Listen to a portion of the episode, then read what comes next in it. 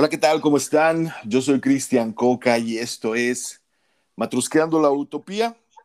Hoy en un programa, pues que vamos a, vamos a platicar de varias cosas y, precisamente para platicar quiero comenzar eh, presentando a mis compañeros porque pues obviamente tenemos muchos, muchas cosas que, que comentar en esta semana. Entonces, mi queridísima Daniel Pontón, ¿cómo estás? Buenos días.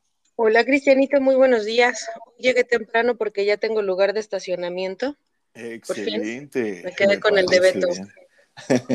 Saludos, Beto. Sí, me imaginé. Ahora sí llegaste. Hasta que lo conseguiste. Ah, lo conseguí. Sí, sí, sí.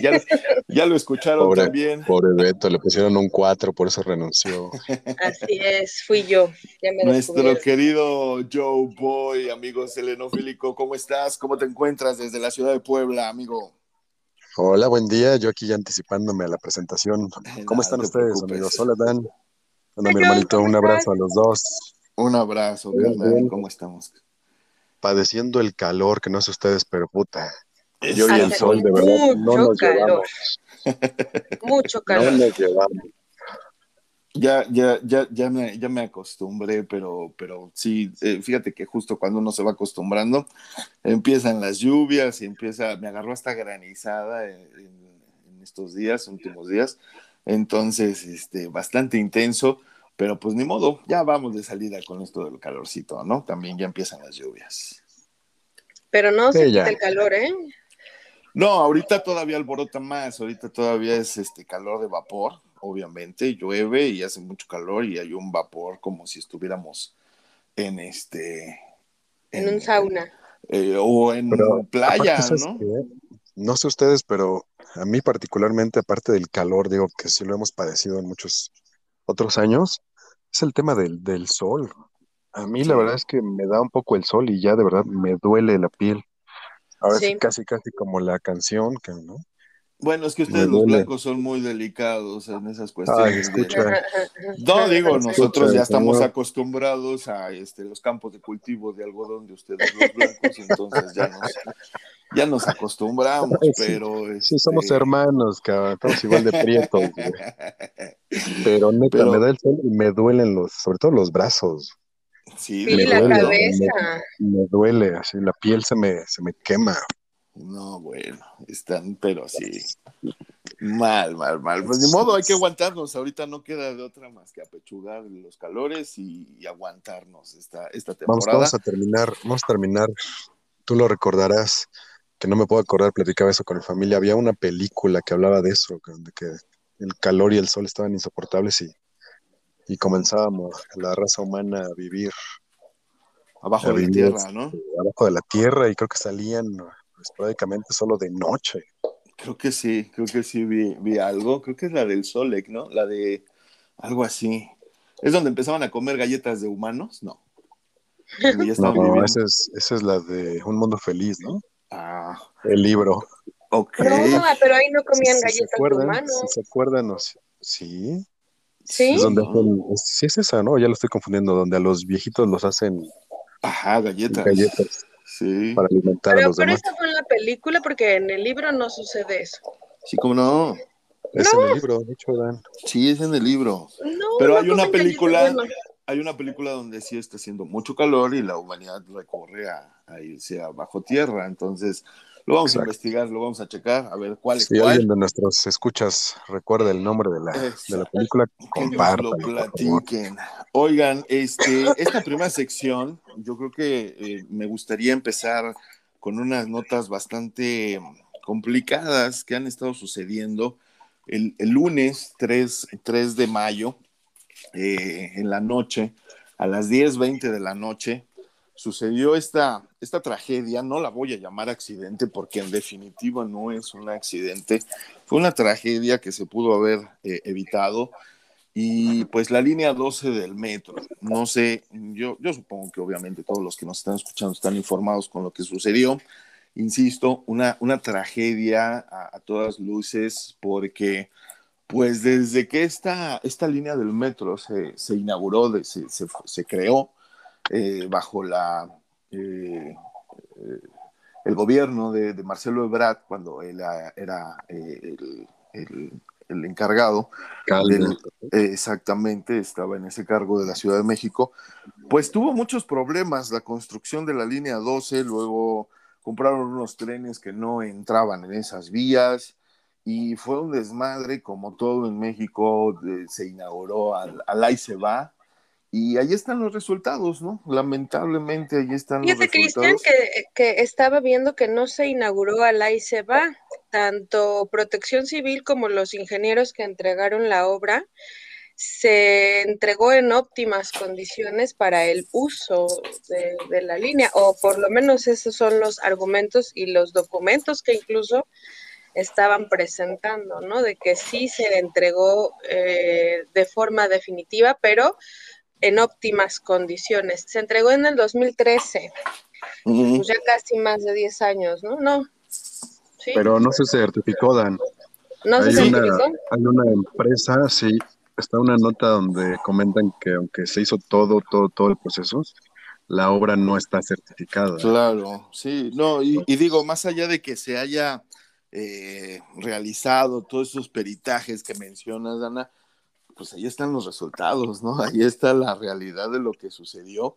Es obvio que si el, la, la estructura hubiera estado bien hecha, pues no hubiera sucedido lo que sucedió. Exacto, a eso vamos, ¿no? Es, irónico. Es irónico que una de las estructuras más nuevas sea la que haya colapsado, ¿no? He visto muchas, muchas reacciones. He visto muchas reacciones en Twitter que dicen, ay, sí, ¿a poco no se acuerdan que ya había habido accidentes en otros tiempos? Sí, pero se refieren más bien a errores humanos o descarrilamientos. En cuanto a la estructura, es diferente y tú dices, oye, el metro ya tiene más de 50 años, ¿no? Sí. Y hay estructuras a desnivel que tienen más de 30 años. Claro. Después de tantos sismos, siguen ahí. ¿Cómo es posible que la nueva es la que se partiera y ni siquiera en un sismo no, no, no, no, definitivo. Por eso te digo y menciono, hacemos hincapié en que no se trata de mantenimiento, no se trata de una negligencia de, un año para acá, se trata de que sí hay pruebas de que desde que se construyó esa línea del metro, venía con muchísimos conflictos, insisto, yo recuerdo muy bien todas las notas que se hacían. Y mira, para, para, no, para no irnos y meternos en Honduras, así de fácil, acabando eh, su administración, el señor se fue a esconder a Francia y hasta que López Obrador lo trajo para ya cuando ganó las elecciones, salió de su, de, de, la cueva en donde estaba, ¿no? Y yo creo que ahorita, lamentablemente dicen por ahí que en política se puede morir más de una vez y, y siguen vivos y siguen participando.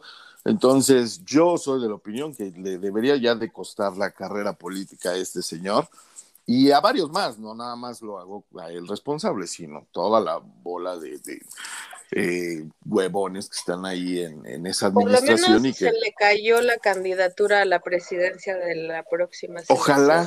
No, no creo. ¿eh? No creo. Bien, bien lo estamos platicando, ¿no? Se nos, se nos olvida pronto. Sí, sí, es lo que te digo. somos de memoria corta en política mueren y reviven a las veces que sean necesarias. Pero a los adversarios no les va a costar trabajo revivirlo. De hecho, ya hay memes que dicen, ¿no? Que es el gobierno que va a construir el aeropuerto y el tren Maya y que tenga deficiente, ¿eh? deficiente, obviamente. Yo creo que en este programa hemos tratado de mantenernos ligeramente al margen de temas políticos, pero a veces es imposible y yo creo que este es uno de los casos en donde es imposible que uno ignore lo que está sucediendo. Eh, se ha hablado muchísimo en redes sociales, la tibieza con la que el gobierno está tomando el tema en serio eh, frustra, enoja, sí molesta. Ayer estaba yo leyendo de una señora que le dijeron en el hospital, pues vaya y consiga los clavos porque aquí no tenemos el equipo para atender a su hija y, hacerle la operación que necesita en la columna vertebral y, etcétera, ¿no? Y, dos de sus hijas estaban hospitalizadas, una falleció en el transcurso del día de ayer y otra estaba hospitalizada y te digo, la mandan a buscar el no es posible, en serio, no, ya llegamos a un punto en el que, insisto, la tibieza de las autoridades, la la poca empatía ¿sí? ante una tragedia de este tamaño y, el presidente sigue hablando de, hay que ahorrar, hay que, no hay que buscar los lujos, hay que, eh, economizar, no hay que obsesionarnos con la riqueza.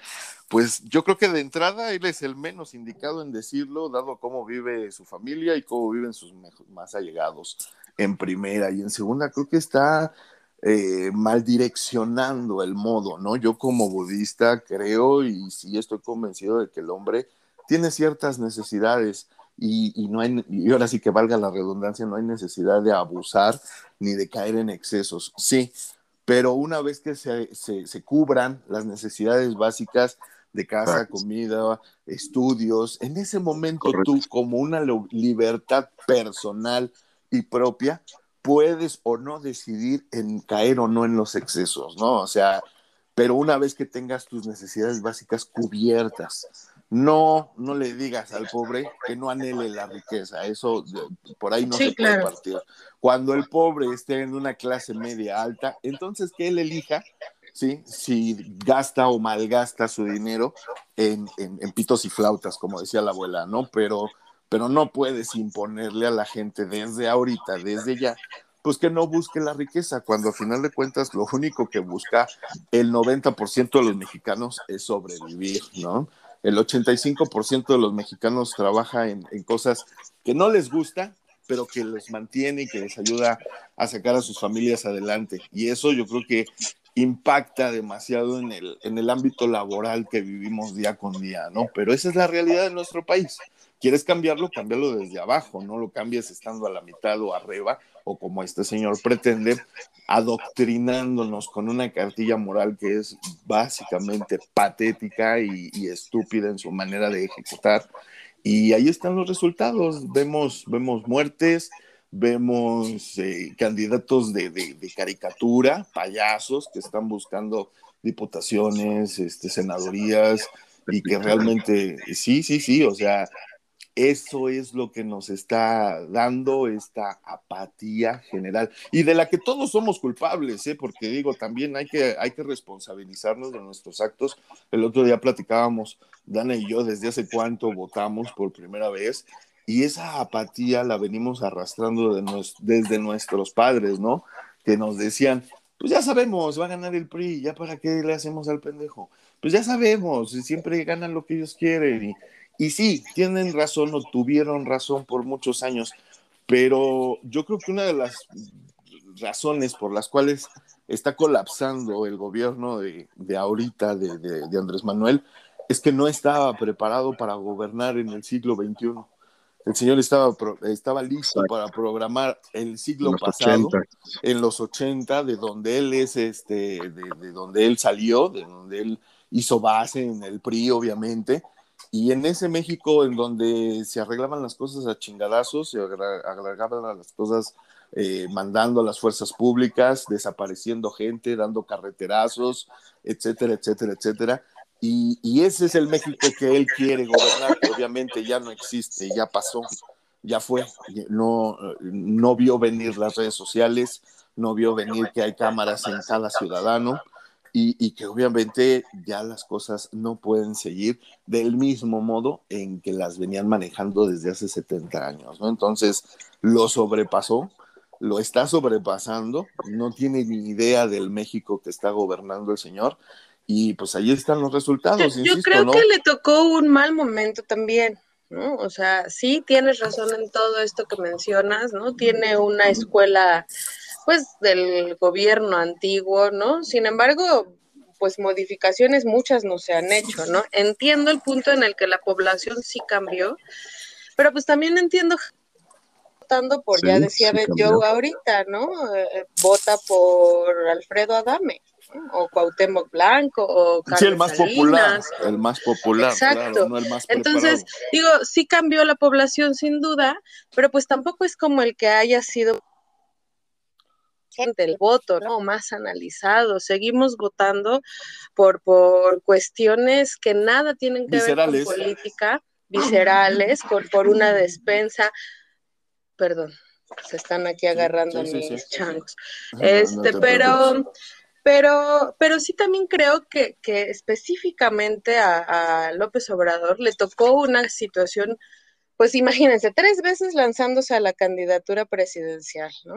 Y, dos de ellas pelas, ¿no? Y cuando por fin la logra, pandemia, también que chinga, ¿no? Digo, Ok, pero actualízate, o sea, no puedes estar... Sin duda, sin duda. Digo, el Pero su de equipo- sus papás, ¿no? Ahí es Pero su equipo de trabajo, su equipo de trabajo que trae muy preparado, tal vez no, no va a erradicar la pobreza porque sabemos que a ningún gobernante le conviene Pero, erradicar la ¿sabes qué, pobreza. Ahí hablando del equipo, ¿por qué es el presidente que ha tenido más renuncias, no?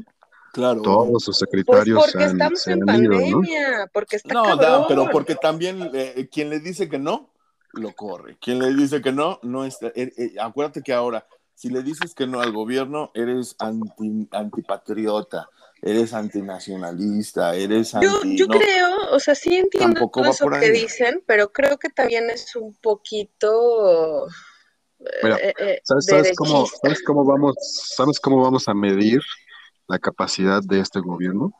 Precisamente con este caso. Tragedias, lamentablemente, siempre ha habido Sí. aquí en Sí. México y siempre las va a seguir habiendo, precisamente ya sea por temas naturales o por temas de corrupción. Sí. Eso es un hecho. La diferencia es precisamente cómo se va, cómo se va a desenvolver con este caso. Eh, yo leía en uno de los comentarios una comparación bastante interesante, ¿no? Que decía que a la directora del Repsamen por una negligencia, ¿cuántos años le aventaron de cárcel, no? Ujú, ujú, 29, 31 años, no sé, algo así. Entonces, estamos de acuerdo que en este caso necesita el gobierno tener responsables. Ya sabemos, a lo mejor van a tener sus chivitos expiatorios o no, pero definitivamente tiene que haber consecuencias en este caso. Si no las hay, eso va a hablar mucho de. Eso por un lado, Joe, y por el otro, tampoco puedes esperar a que, a ver en qué momento se me ocurre ayudar, insisto, la manera en la que habla en sus mañaneras es igual de tibia como está resolviendo las situaciones. No es posible que ayer, ayer martes, un día después, ni siquiera 24 horas después del accidente, todavía había gente, perdón, Antier, eh, había gente, eh, familiares que no tenían ni la más mínima idea de dónde están sus, sus, sus, sus familiares víctimas, los, los, desconocidos, cómo es posible que te manden a un hospital y te digan, pues ahí pregunte, pues ahí vea, no tenemos el equipo, pues llévese a su paciente, por en serio, en serio los están haciendo pagar.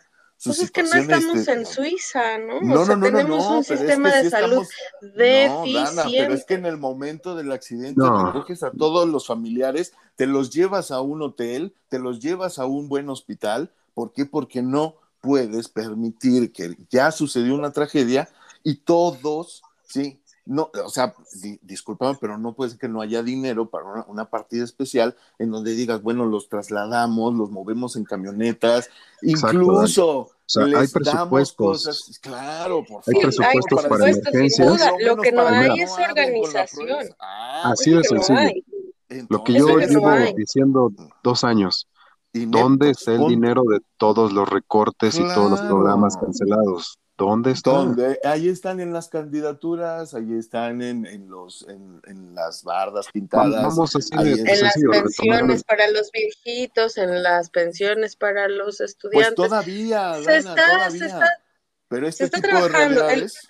El problema es que no le están dando el presupuesto a donde debe de ir, que son cuestiones de seguridad, de salud y, y educación, ¿no? Entonces, que serían los tres pilares y ya vimos que uno de ellos pues se quebró este lunes en la línea del metro, ¿no? un gobierno así de tibio va a seguir teniendo este tipo de problemas, ¿sí? Yo sigo, entiendo, sí, no, yo no, no- quiero aclarar que no estoy defendiendo ¿Sabes? al peje, ¿no? Solo digo que es el, la población también, o sea, al final de cuentas, esa línea partidarios. 12, esa Hablamos línea como 12 del de metro, gobiernos, ¿no? sí, Gobiernos. esa línea Hoy en la 12 mañana del estaba metro tiene, escuchando. Di, di, di, Dan, tiene deficiencias desde que se inauguró y nadie hizo nada, ¿no? Y no es cuestión de un gobierno en particular, que sí, por supuesto, estaba Ebrard, ¿no? Debió de haberlo resuelto. Sin embargo, ¿qué pasó con la alcaldía, ¿no? ¿Qué pasó con, con el responsable de la con el jefe de mantenimiento, es decir, ¿Sabes, el sabes qué es interesante?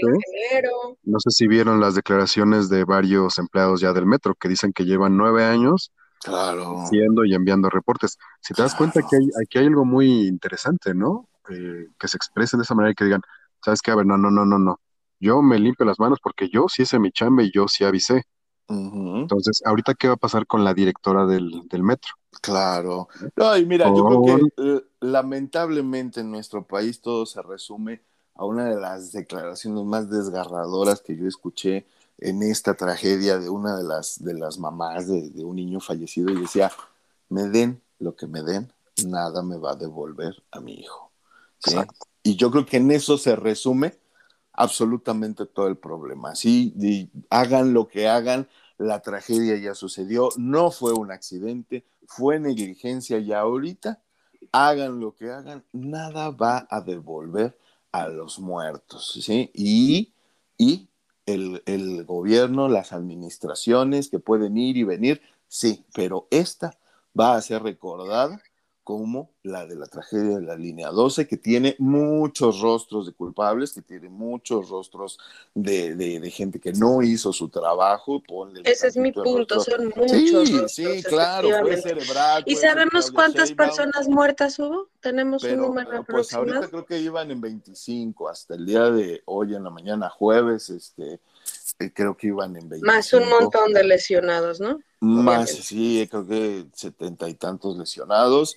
Y lo peor es que pues estaban haciendo comentarios de que todavía podría haber gente enterrada porque pues no han movido con la velocidad que deberían los escombros, ¿no? O sea, insisto, tibieza por parte de las autoridades, tibieza por parte de las alcaldías, tibieza definitivamente en el gobierno federal y pues ya ahorita hagan lo que hagan, pues ya no van a solucionar y lo único que están haciendo es embarrarse cada vez más la pelota se la echan entre ellos con que vamos a investigar, vamos a investigar, y eso de que no sirve. Pónganse a trabajar, señores, pónganse a, hacer realmente su trabajo para lo que les pagan, no para estar viendo quién queda el próximo sexenio o trienio, simple y sencillamente ahorita pónganse a hacer su trabajo, ¿no? Entonces, pues bueno, muy lamentable, yo creo que de parte de todos los que trabajamos y colaboramos en este programa de Matrusqueando la Utopía, pues nuestra solidaridad con, las víctimas, con los familiares y amigos de las víctimas, porque, porque sí fue, fue una tragedia, insisto, eh, bastante, bastante sonada, incluso eh, muchos mandatarios de todo el mundo pues mandaron sus, condolencias y apoyo al pueblo mexicano y sobre todo, insisto, a los familiares, ¿no? Realmente, los, los, gobernantes eh, van y vienen con las manos o, las nalgas sucias, pero pues nosotros somos los que seguimos este, eh, padeciendo y, te digo, ¿con qué seguridad te trepas ahorita un metro y sabiendo que pues, no hay el, la atención adecuada, ¿no? El mantenimiento adecuado. Entonces... Pues bueno, también es un hecho que no podemos vivir con, con, esa, con ese miedo o esa inseguridad, ¿no? Es Como, como te trepas diario a un pecero si sabes que también te pueden asaltar. Eh, el, el, caso es que sí se tiene, se tiene, es la obligación de, se supone que también con esa intención se subió el precio del boleto del metro, ¿no? iban a dar mantenimiento. E, e, esas cuestiones sí se tienen que, ver, es lamentable, cierto, muy lamentable que se empiecen a ver a raíz de una tragedia como esta, pero pues bueno, em, pero sí, nuestras, condolencias hay cosas que deben de cambiar ya, o sea, es un hecho, ¿no? Sí, seguro. Como bien lo dice Cristian, es este lamentable que este gobierno esté tan al margen, ¿no? Y enfocados, pues no sé, yo, yo lo veo así, ¿no? A lo que vinieron, ¿no? Lo que no puede hacer en otros sexenios, vengo a hacerlo en este momento. Sí. Y saben, saben cómo, cómo lo relacionan, como dices, eh, todos los recortes, toda la falta de presupuesto, conozco gente que está dentro del gobierno y dice, no, pues es que no hay presupuesto, nos cortaron presupuesto. Este año no hay presupuesto para medicinas, no hay presupuesto para esto, no hay presupuesto para pensiones, no hay presupuesto para pago de gastos funerarios si se te muere tu familiar y eres derechamente de cualquier institución. No hay. O sea, todos, todos los recortes que está viendo cuando en otros años no eran necesarios, ¿no? Porque había dinero. Eh, no estoy justificando otros gobiernos, todos roban, lo sabemos, es una desgracia. Sin embargo, la pregunta es, oye, pues está bien, ¿no? O sea, le estás quitando su gotita de agua a todos los que tenían, sí, y tú te estás robando la tuya, pero pues ¿dónde está? Reparte. No hay. Y lo relaciono, les comentaba yo, escuchaba en la mañana una nota que el año pasado y este año volvió a incrementar la migración de nuestros compatriotas, o sea, de mexicanos a Estados Unidos. Claro. Se, disparó cuando veníamos a la baja, cuando ya no éramos un país que buscaba y que mandaba gente a, a buscar oportunidades al extranjero. Hoy nuevamente somos uno de los tres primeros países que está migrando gente hacia Estados Unidos. Y va a aumentar, Joe. Acuérdate que. ¿Qué quiere decir eso? Sí, va a aumentar. Allá están haciendo, incluso, incluso se está manejando en Estados Unidos ya el turismo para irte a, vacunar, ¿sí? Tomando el ejemplo del COVID, la economía de Estados Unidos está eh, camino a subir. ¿Por qué? Porque pues ellos sí le invirtieron a sus medicamentos, ellos sí compraron las vacunas suficientes para incluso regalárselas a los turistas que, estén en su país, porque prefieren tener gente ilegal en su país, pero sana, y no eh, personas que pues lleguen y los contaminen, ¿no? Entonces, eh, estaba yo también oyendo en la mañana, ya se van a abrir al 100% los teatros, ¿sí? Y lo hemos venido platicando nosotros a lo largo de este programa, cómo han sufrido los cines. Y, pues nada más hay que meterse, busquen, busquen por qué, cuál es eh, el ingreso mayor de Estados Unidos en su economía. Y es la cultura, es el cine, es el teatro, es la danza. Entonces, pues ya lo van a reactivar, los espectáculos, claro. Entonces, ya se va a reactivar aquí en México para cuando no le interesa al señor presidente reactivar la economía y mucho menos ponerse a, ver si hay cine o buen, buen teatro o, un buen concierto de, ópera, por ejemplo, de, música clásica.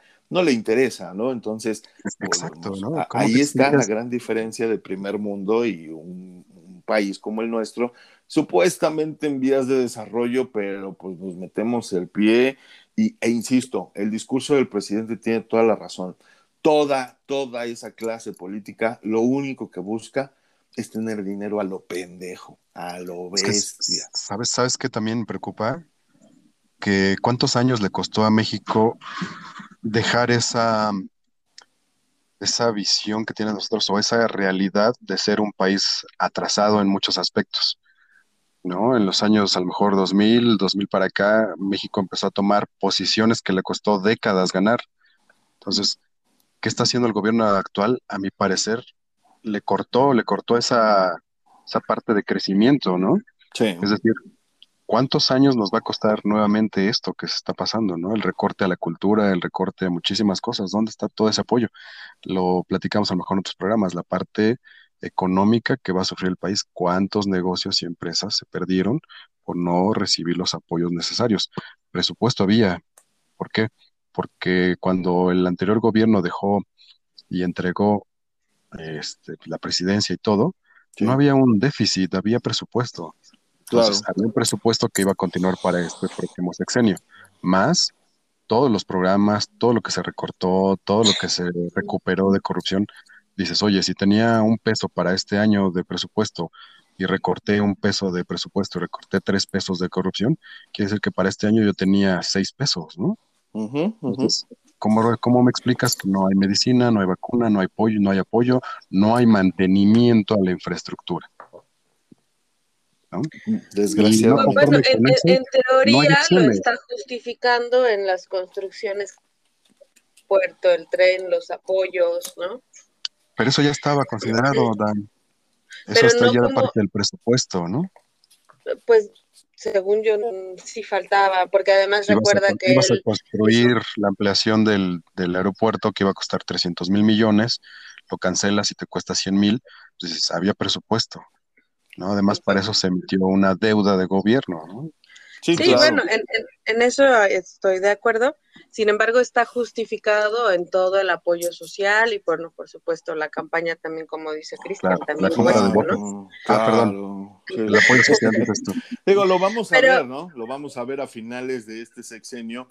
Como bien dijiste tú al, al, principio de tu comentario, todos roban, definitivo, y lo vamos a ver en, al final de este sexenio que ellos ni fueron la excepción, al contrario, se sirvieron con una cuchara todavía más grande, porque pues fueron, fueron ahora sí que el, el, el, el apestosito, el, el jodidito que lo dejaron llegar y pues obviamente se atascó hasta más no poder, ¿no? O sea, lamentablemente. Ay, pero, pero no les da miedo que la gente termine diciendo, ay, bueno, estábamos mejor con el PRI. ¿No les da miedo en serio? No, ¿sabes qué da miedo? Que realmente no hay para dónde hacerse. ¿sí? O sea, votaron todos los que votamos, y me incluyo, votamos por López Obrador, ¿por qué? Por darle un voto de castigo tanto al PAN como al PRI. Y ahorita, ¿hacia dónde carajos te haces? O sea, estás Ay, en yo voy a votar por Broso, año, bueno, elección tras elección de las que he podido votar, que han sido pocas. ¿Lo pones ahí como este, candidato? Me pongo a Broso, yo voto por Broso por el sabroso. Oigan, pero, fíjate, ahorita retomando lo, que decía Cris, ¿no? Este gobierno, la verdad es que se quedó en otra década, eso es, eso es definitivo. Con todo lo que está sucediendo aquí en el país, imagínate si nos encontramos como lo que está sucediendo en Colombia, que el pueblo nuevamente salga a protestar y de repente pues lo empiezas a someter como está sucediendo allá, ¿no? De pues manera tan, pasado, violenta, ¿no? Sí, sí, sí, o sea, aquí estás de acuerdo que eh, lo quisieron hacer hace unos años en algunas manifestaciones, acuérdate, ha habido muertos, ha habido heridos, ha habido la única diferencia, exacto, los desaparecidos, o sea, siguen teniendo esos, esos, malos hábitos, insisto, de, de, los ochentas, de los setentas, en donde no te parece, no te parece la, la, la manifestación, eh, pues eh, aviéntales a, las tanquetas, aviéntales a, los granaderos y pues que se quiten. Si no se quitan, por pendejos, punto, ¿no? Y digo, tenemos nosotros lamentables historias desde el 68 a la fecha en donde muchísima gente por manifestarse ha muerto. Y ahorita que tocas el tema de Colombia, pues sí, también un abrazo solidario para toda la gente de Sudamérica, para principalmente para todos los hermanos colombianos, porque están viviendo una auténtica tragedia. Los voy a poner más o menos en contexto si alguien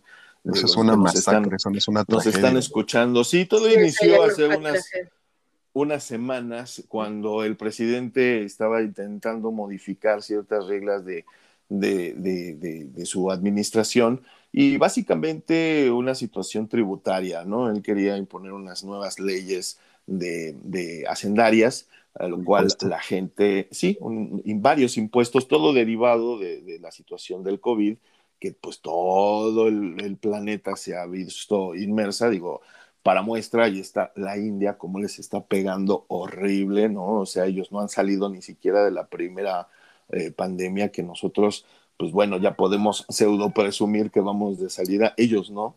Y así muchas partes del mundo que obviamente no tuvieron el dinero suficiente para, para sobrellevar esta economía. Eh, Colombia es uno de ellos, entonces en estas aras de, de, modificar la situación económica, pues él eh, intentó, el presidente de Colombia, eh, modificar las leyes de, hacendarias y pues obviamente la gente repeló, como debe de ser, debe de manifestarse y expresarse, ¿no? Eso sí es, es un hecho. Y a él se le hizo una magnífica idea reprimir estas manifestaciones con violencia eh, extrema. No hay de otra explicación, no hay más que maquillarle a la situación, así es. Y como sabemos todos también, desde toda la vida Colombia ha sido un territorio bastante complicado por sus eh, eh, manejos de, de, de, las drogas, los cárteles, y, pues obviamente es una tierra violenta, ¿no? Es una tierra de, mucho conflicto armado. Hablábamos hace rato en la junta previa, Joe, de las famosas FARCs, ¿no? Que, que, hicieron en los setentas y que realmente, pues digo, hasta la fecha son grupos paramilitares que, que, en su tiempo tenían sumido en el terror en el terror a Colombia, ¿no? Con los secuestros, con cualquier cosa que no les parecían, iban y hacían un atentado, mataban gente. Exacto. era una cosa terrible, ¿no? Y pues bueno, ahorita todo eso se va reflejado en esta situación donde el presidente dice, pues, eh, no, que no quiero que, se manifiesten. Pareciera que en algunas cosas sí ya evolucionamos, ¿no? Hablando de, de, de, tecnología, de sexualidad, de libertad, de, etcétera, y en otras seguimos tan atrás, ¿no? Como esto, o sea, en verdad todavía se tiene que matar a la gente para callarla. Yo creo que... Fíjate que siempre son, son temas delicados, siempre, ¿no? Va a haber una polarización en este tipo de temas porque siempre para que haya una disputa, pues tiene que haber dos, dos partes, ¿no? Bien lo dices, pues sí tienes tu derecho de manifestarte, pero lo hemos vivido aquí en México, ¿no?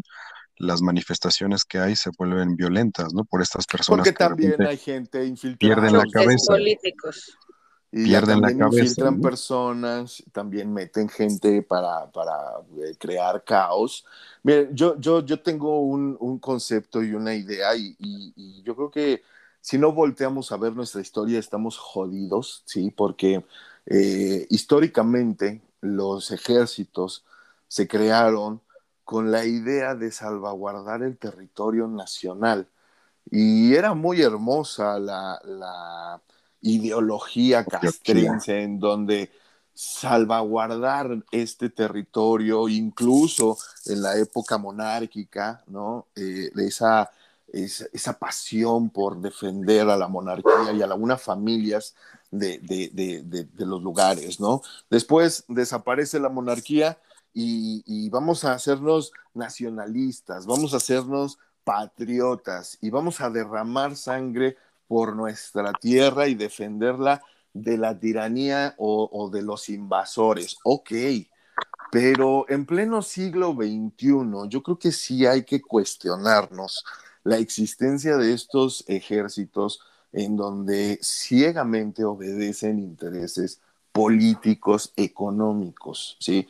insisto, eh, yo fui parte de, la, de, esta educación castrense y por lo mismo no la acepté, porque tiene que haber un punto de equilibrio en donde órdenes se tienen que contraponer contra lo que uno cree y lo que uno eh, sabe que está correcto, ¿no? Entonces, no es posible que en pleno siglo XXI siga existiendo gente que a ciegas obedezca este tipo de órdenes. ¿Por qué? Porque ya no estamos en el siglo XVI, ya no estamos en el siglo XIV, ni siquiera en el siglo XIX.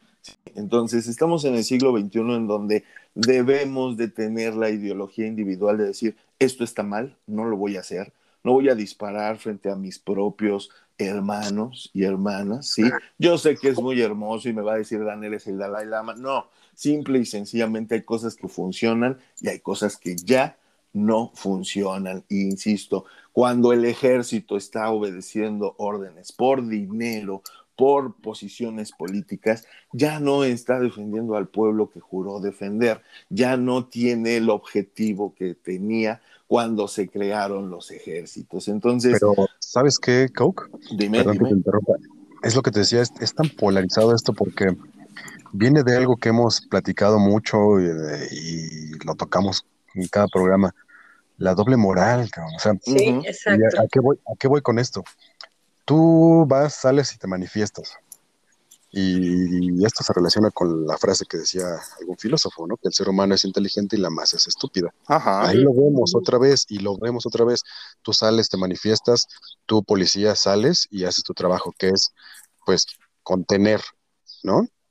Pero en el, en el calor y en el fulgor de los chingadazos, ambas partes se calientan, ¿no? O sea, vimos muchos de los videos de esta, de esta protesta y aquí en México los hemos visto los mismos manifestantes son los que empiezan a agredir a, la, a, las Fuerzas Armadas. Entonces tú como Fuerza Armada pues, tienes el derecho a repelerlo, ¿no? Que ya uses fuerza letal, pues ya esa parte, pero ¿a qué voy? A que precisamente ya en esta histeria colectiva pierdes la cabeza. Lo que menos, lo que menos tienes en ese momento es un sentido frío para pensar y decidir y tomar decisiones buenas, ¿no? Además, no estoy, también... diciendo, no estoy diciendo que el gobierno no les haya dicho, pues sí, güey, defiéndete y tira a matar. Sabemos que ha pasado, por ejemplo, aquí en México sucedió, los accidentes también, también pasan, ¿no? Pues en ese momento no pensé, saqué el arma y les disparé, ¿no? Porque pues ya eran muchos que estaban agrediendo. Entonces, siempre va a ser un tema de los dos, de las dos partes, ¿no? No estoy minimizando, no estoy minimizando, minimizando el hecho de que los están matando. ¿Por qué? Porque precisamente para eso entrenas a tus fuerzas y, güey, en una manifestación no puedes usar fuerza letal, güey. Para eso hay balas de goma, para eso hay claro, Claro, claro. Pero en esta ocasión la instrucción no fue no fue calmar, fue asesinar. Esa fue la instrucción. Y el ejército está entrenado para recibir órdenes. Pero, no sabemos si es cierta si la orden fue, porque aceptar que hubo una orden de ese tipo es aceptar que te vas a juicio claro, Y no, no lo van a aceptar. Pero, pero bueno, la historia nos dice que es muy probable que esa haya sido la orden, ¿no? Entonces, al final de cuentas, Cristian apela a que los militares deberían de tener inteligencia propia y, decidir por su sano juicio no hacerlo. Sin embargo, recordemos que en todo el entrenamiento de los militares se trabaja única y exclusivamente para destruirles esa parte. Ellos son máquinas que toman decisiones, dejaron de ser personas, exacto. Entonces, sí, yo entiendo, Cristian, tienes mucha razón, ¿no? O sea, la gente no debería de matar solo porque te dicen que mates a alguien. Pero también recordemos que hay personas que cobran tres mil pesos y matan a quien quieras, ¿no? Entonces, sí, hablamos de una doble moral como... Oye, no voy a hacerte caso a ti, gobierno, y matar a una persona, ¿no? Aunque sabemos también pues, las repercusiones que eso tiene, ¿no? Desobedecerte, en encarcelar o te va peor, ¿no? O sabes que tú ya sabes que la orden era esta y yo veo que no la estás acatando, pues puede ser un riesgo para mí, ¿no? o su familia, incluso, porque también recordemos que las familias son rehenes, ¿no? En este tipo de situaciones. Entonces. Todo, todo pues, se reduce, ¿sabes qué? A lo que decía Cristian, ¿no? Qué tan patriotas, nacionalistas o individualistas podemos ser. Y a veces la individualidad no es sinónimo de egoísmo, ¿no?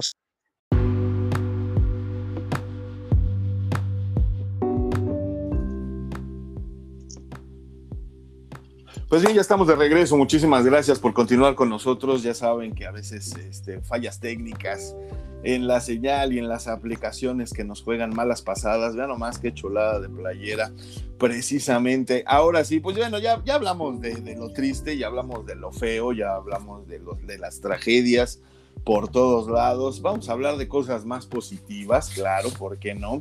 Me está enseñando ahorita, este, obviamente ustedes no lo ven porque pues no tienen por qué verlo, pero... Porque esto no es eh, televisión. Exactamente, pero Joe trae puesta una playera de un Stone Trooper y, fue 4 de mayo, fue 4 de mayo y fue el, lunes, este, yo la verdad voy a ser honesto, si subí un tweet al respecto, yo sí quería festejar mi 4 de mayo con un maratón de Star Wars y ver series y ver películas y, y ponerme mis orejitas de Baby Yoda, pero, pero sí, la verdad, hasta me sentía yo culpable porque en todas las redes sociales estaba viviendo lo de, la tragedia de la línea 12 y la tragedia que no deja de suceder en Colombia, ¿no? Entonces, de repente sí era así como que, híjole, me siento hasta mal. pero, este, pero bueno, eh, para quien no sepa, eh, a nivel mundial el 4 de mayo se celebra el Día Internacional de Star Wars. Todo esto, pues eh, también subí un video al respecto en redes sociales.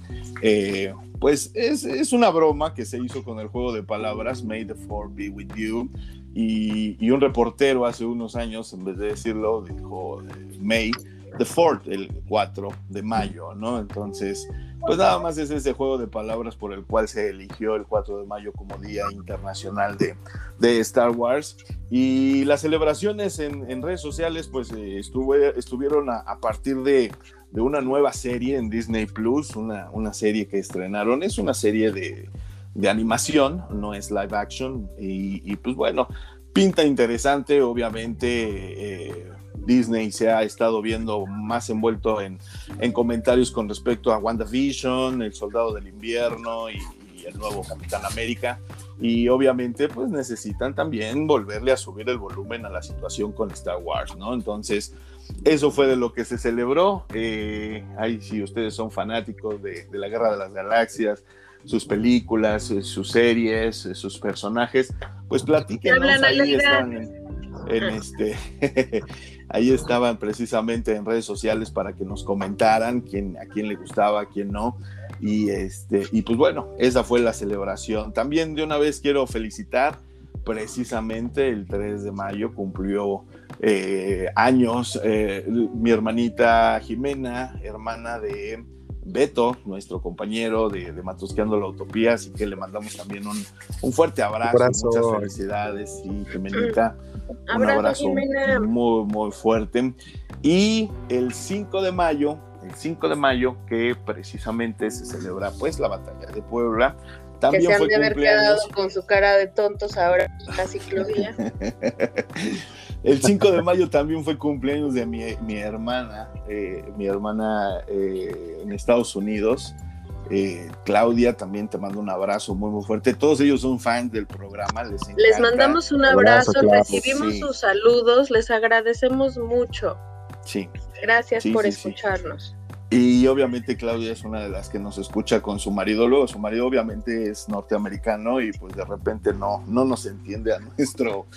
Yo pensé que hablaba español. Dale, ¿por qué dice esas cosas? Le falta barrio, obviamente. Le falta este... Bueno, que, lo, que le, le, preguntaras, ¿no? Hablando precisamente del 5 de mayo, que lo celebran más los estadounidenses que nosotros los mexicanos. Sí, sí, sí. Y pues bueno, la familia, como quiera que sea, ya se los he dicho, pues poblana, ¿no? Entonces, eh, soy 50%, por, 50 poblano, entonces estas festividades, Joe, tú que estás ahí de primera mano, ¿qué, qué, cómo, ¿cómo vivieron ahora eh, en este año post pandemia las festividades del 5 de mayo? Porque me queda claro que el año pasado no hubo nada, entonces, ¿qué pasó este año aparte de la ciclovía?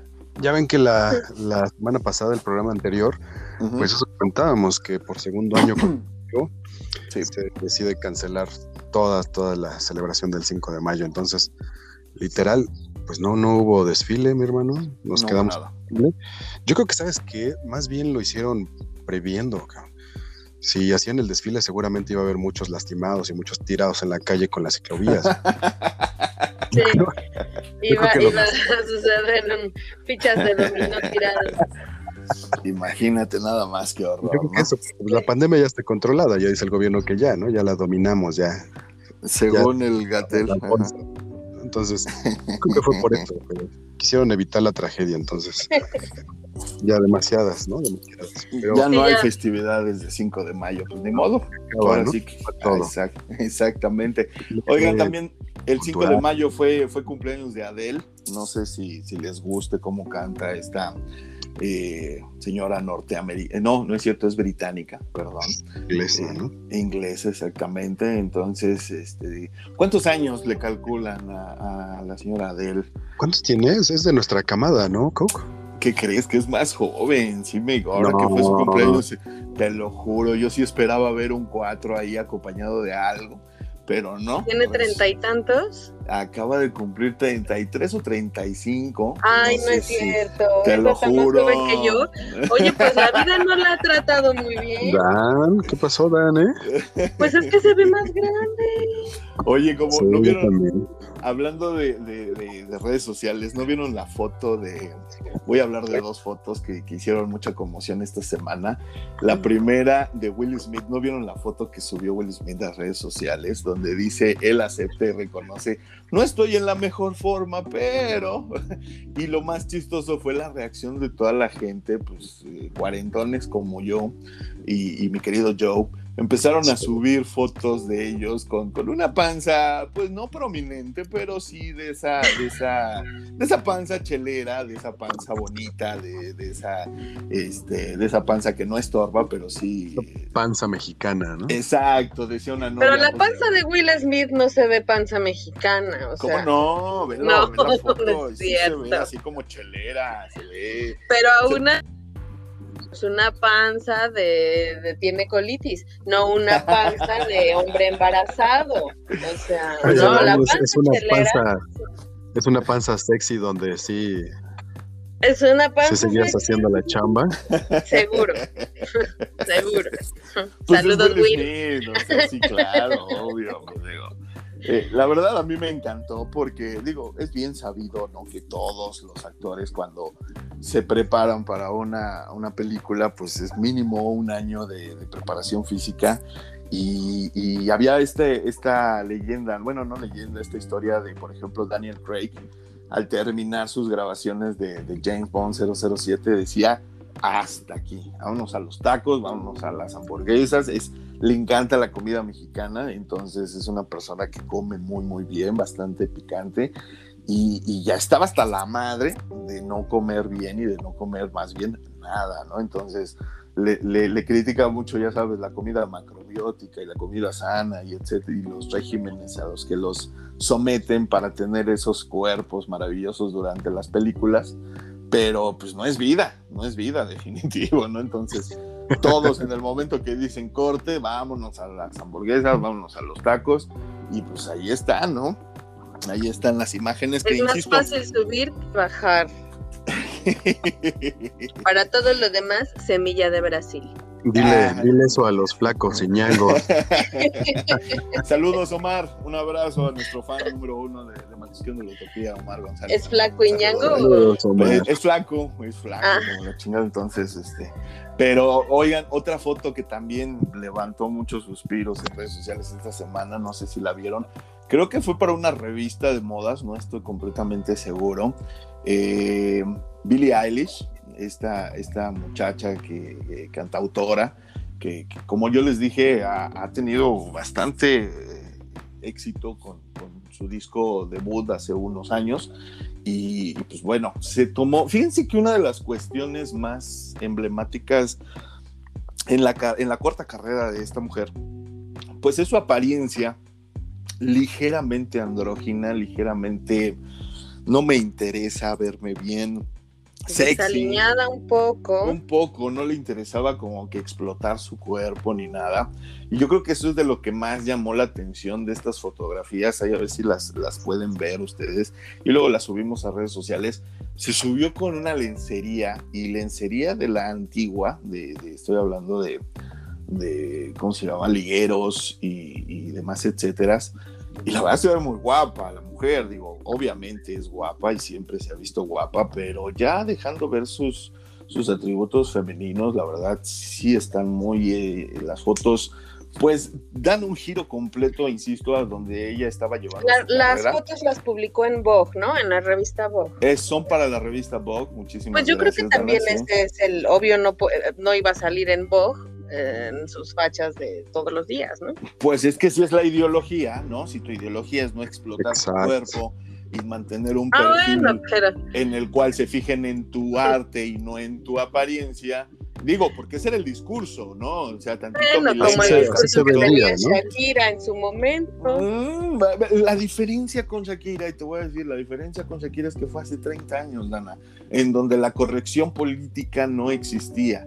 Y ahorita eh, casi casi te quieren hacer, y lo digo a título personal, te quieren hacer sentir mal como hombre porque veas una foto en donde pues hay un escote o hay ropa ajustada y ahorita, eh, insisto, ¿no? Esta corrección política de no soy ese símbolo, ok, no eres, pero tampoco pero puedo negar que tienes un cuerpo. Por eso salió con, con, esta lencería más a la antigua, porque no enseñas tanto, no, no son dos cuadritos de triángulo en los pezones y un triangulito en la vulva, o sea, es una lencería, trae un corset, ¿no? Trae este un peinado incluso también muy Sí, muy recatado, pero se ve muy guapa, la verdad. A mí me gusta mucho, digo, desde que, desde que la oí cantar, eh, su tono de voz a mí me, me, me, gustó mucho. Y bueno, pues estas imágenes que salieron la semana para la revista Vogue, pues también levantaron muchísimos comentarios. ¿Qué, edad tiene, por cierto, saben? Pues yo creo que ha de andar por ahí de los veintitantos, ¿eh? No creo que sea ni siquiera treintona. Yo creo que ha de andar por no, los veintipocos. A ver si lo puedes encontrar ahí. ¿Chavita, este... chavita o ya está más, más grande? Según yo, insisto, no creo que llegue a los 25. Te, averiguo la edad de Billy Bueno, tiene 19 añitos. No es cierto, ¿en serio? 19. Híjole, 19 años. Ya hasta me hizo sentir 2001. mal. sí. El Fíjate nada más, ven, pues, eh, ¿qué te digo? Pues ya estamos grandes, de modo. Eh, ahora sí que, pues lo que es, ¿no? Entonces, este, con la pena. Pero bueno, pues ahí está. Ya no veas esas fotos. Tú no me mandas. Eh, Oye, este, te fuiste al... Sí, no, bueno, pues no, es una Pero bueno, también acuérdate de Dana Paola que tenía su mundo de caramelo y ahora es una perra Sí, y, y, Isa González y esta este, Belinda también. Las conocimos de niñas y ahorita pues, Yo no sé qué Belinda que tiene que hace que sus hombres se tatúen su rostro. Yo, sí me imagino qué, cosas ha de hacer donde dices, va, o sea. Pero en serio. Sí, claro, pues es que está muy guapa la niña y si aparte se rifa y hace buenas Es Belinda, es Belinda. Claro, No, bueno. Pues ahí está, ahí están las pruebas. Quiero a Belinda como a mi amiga. En, enculados jamás no poder todas y cada una de sus parejas, pero insisto, pues se trae con queso, dicen. Este, mm, eh, Dana, cuéntanos, te fuiste al cine, platícanos. Sí, fíjate que fui al, al cine a ver Nobody o Nadie se llama, ¿no? Y me gustó mucho, es una película un poquito más mejor adaptada a una palomera, o sea, sí está muy divertida. Me gustó la, la, la, historia, me parecía, te decía, a la de John Wick, ¿no? Que nada tiene que ver con, con, la trama, porque John Wick es mucho más ácida, ¿no? Y esta no, esta es divertida, tiene comedia, tiene acción, tiene mucha sangre, más sangre que Cornball Mortal, imagínense. eso ya es mucho que decir. Sí, eso ya es mucho que decir. Y es categoría B15, es clasificación ah. B15, perdón. Entonces, pues ni siquiera debería de... ¿Tú crees que debió haber sido clasificación R? No, tal vez no R. Yo creo que B15 ¿eh? está bien. Mi queja es con Combat Mortal, ¿no? Combat Mortal, que no debió de haber sido clasificación R, debió de haber sido B15. Sí, tienes toda la razón. ¿Te acuerdas, Joe, que la semana pasada estábamos hablando precisamente de un día de furia con Michael Douglas? Exacto. Y, y le decía yo a Dana, también vi la película, yo la vi en casa, yo no fui al cine, y este, no le sé cómo hace eso. Pues acuérdate que lo invitan, le dan exclusivas. Este, me mandan los links exclusivos. Oigan, este es, es, como una combinación precisamente de un día de furia con, con John, Wick, Sí, entonces. Nada más que aquí el actor es, es Saúl, él no se lo ubicarán tal vez por Breaking Bad, es el abogado de, de de, ah, de Hal, es que yo lo vivo como Hal, siempre se me olvida el nombre del personaje. Este, eh, no sé, creo que se llama Bob Odenkirk, Odenkirk algo así, el, el, actor. Y mm, muy, muy bueno, inicia, eh, se supone, ya saben, es un agente de estos que matan muchas personas, tipo el agente 007 de ese estilo, de bueno, ¿no? Bob Odenkirk. ¿Mande? Se llama Bob Odenkirk. Otherkill, gracias. Y este, pero se quiso retirar porque pues como todo ser humano quiso tener esposa e hijos y formar una familia y tener una vida aburrida, ¿no? Y pues resulta que cuando la tiene, pues ya no le gusta y empiezan a desencadenar él solo, empieza a buscar este, esa acción en su vida que, le hacía falta y bueno, empieza a ver una serie de situaciones en las cuales empieza la acción y la comedia, se hace de enemigo de un mafioso muy muy malo, ya saben, ¿no? Este, y empieza la, persecución en la película. Sale como su papá, el papá de, este actor, de Bob, es el, el que salía en Volver al futuro, Doc, ¿cómo se llama el actor? Christopher Lloyd. Christopher es el, papá, es el papá de, este eh, personaje en esta película. Y maravilloso, maravilloso. Yo te soy honesto, es el único momento en donde salté de mi asiento, de la emoción, porque no, no sabía yo que estaba en, la película y fue una maravillosa sorpresa. Es, un, es un extraordinario actor y te lo comes de pies a cabeza. Entonces, cuando sale ahí, bueno, sin spoilerear, cuando sale en la película yo sí salté y fue la única parte que me emocionó, francamente. Maravilloso, es un personaje entrañable el que hace en la película y te lo quieres comer a besos. Sí, sí, sí, definitivo. y es muy divertido y, es muy de su estilo el papel, ¿no? Entonces, este, está muy buena, muy interesante, en serio, me gustó. Eh, sí es palomera, digo, obviamente, ¿no? Pero ver también a este personaje, eh, a Bob Other Kick en este papeles, pues ya, ya lo están como, ahora sí siento, al menos en esta película lo noté, que le están dando la importancia, a pesar de que ya tuvo su propia serie, ¿no? Que se llama Better Soul, Better Soul o algo así, ¿no? ¿Cómo se llama la su serie?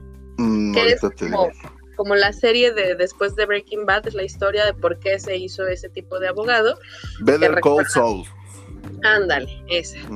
Este, que también yo no la he podido ver, la verdad no me enganchó, esa serie sí no me enganchó, pero en esta película me gusta mucho. Vayan a Sí. ver.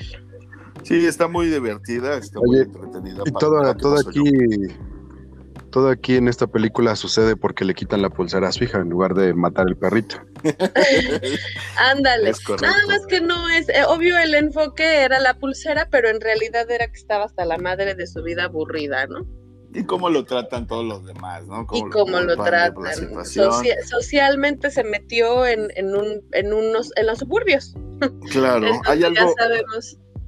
este tipo de películas algo nos dicen donde hombres maduros como el de Búsqueda Implacable o esta película, hablamos de John Wick hace rato, pero John Wick, eh, Keanu Reeves ese aparte, es, es cabrón, es joven por siempre, pero este tipo de películas donde hombres maduros, entiéndase Bruce Willis, por ejemplo, en una edad ya de retiro, pero que todavía parten el trasero de cualquier chamaco pendejo y todavía este, tienen ahí sus este, eh, cartas debajo de de la manga. y todo. Sí, ¿no? no, está, están muy bien, porque eso también nos dice mucho de los ah, jóvenes actores de la actualidad, que pues no hay un nuevo Rambo, no hay un nuevo Schwarzenegger, donde La Roca ya estamos muy cansados de ver sus payasadas, que por cierto hace dos semanas no comentamos, salió el nuevo tráiler de, de- de la nueva película que viene de Rápidos y Furiosos 9, y como ya se pelearon con La Roca y ya se pelearon con Statham, ya ven que hicieron su, su spin-off aparte,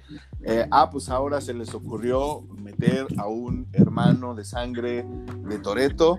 No. Y para quien no sepa quién es, porque Es digo, este luchador, ¿no? ¿eh? John Cena, exactamente. John Cena, que pues ustedes lo recordarán de la WWE. Y, y, pues él va a ser, ya, ya incursionado en la actuación, tiene por ahí dos o tres películas de las que nadie se acuerda, incluyéndolo a él. Y, este, y pues bueno, ahora entra de nuevo en este mundo de, de Rápidos y Furiosos 9, repite Charlize Theron, eh, repite su, su, papel anterior, y pues no sé, lo, yo creo que... Lo rescatable. Pero ya, o sea, en serio. Sí, ya, o sea, Rápidos y Furiosos 9. Vamos, vamos, vamos a hacer una, vamos a hacer una apuesta. A ver. Una apuesta aquí al, al aire. Dime. ¿Cuántas películas más crean que van a sacar? De Rápidos y Furiosos. Híjole. Sí. Pues es que se deberían de haber quedado en la 3 y hasta ahí Yo, estaba yo perfecto. también pienso que, mira, no, Reto Tokio fue una porquería, la... sin duda. Yo Reto Tokio nunca la he visto, pero no me parece que el regreso de de Betty fue bueno. O sea, sí, esa fue buena. Yo digo que todavía. todavía hasta, hasta la muerte de Brian, ahí la hubiera dejado. Pues igual, fíjate, y ya estaba, ya estaba muy forzado esa última. Y ya, ya, él, pues, sí. También, es, es, ese ah, y aparte cada vez están más pinches mafufas, bien viajadas. Sí, ah, bueno, pues. Sí, la última ya no la vi.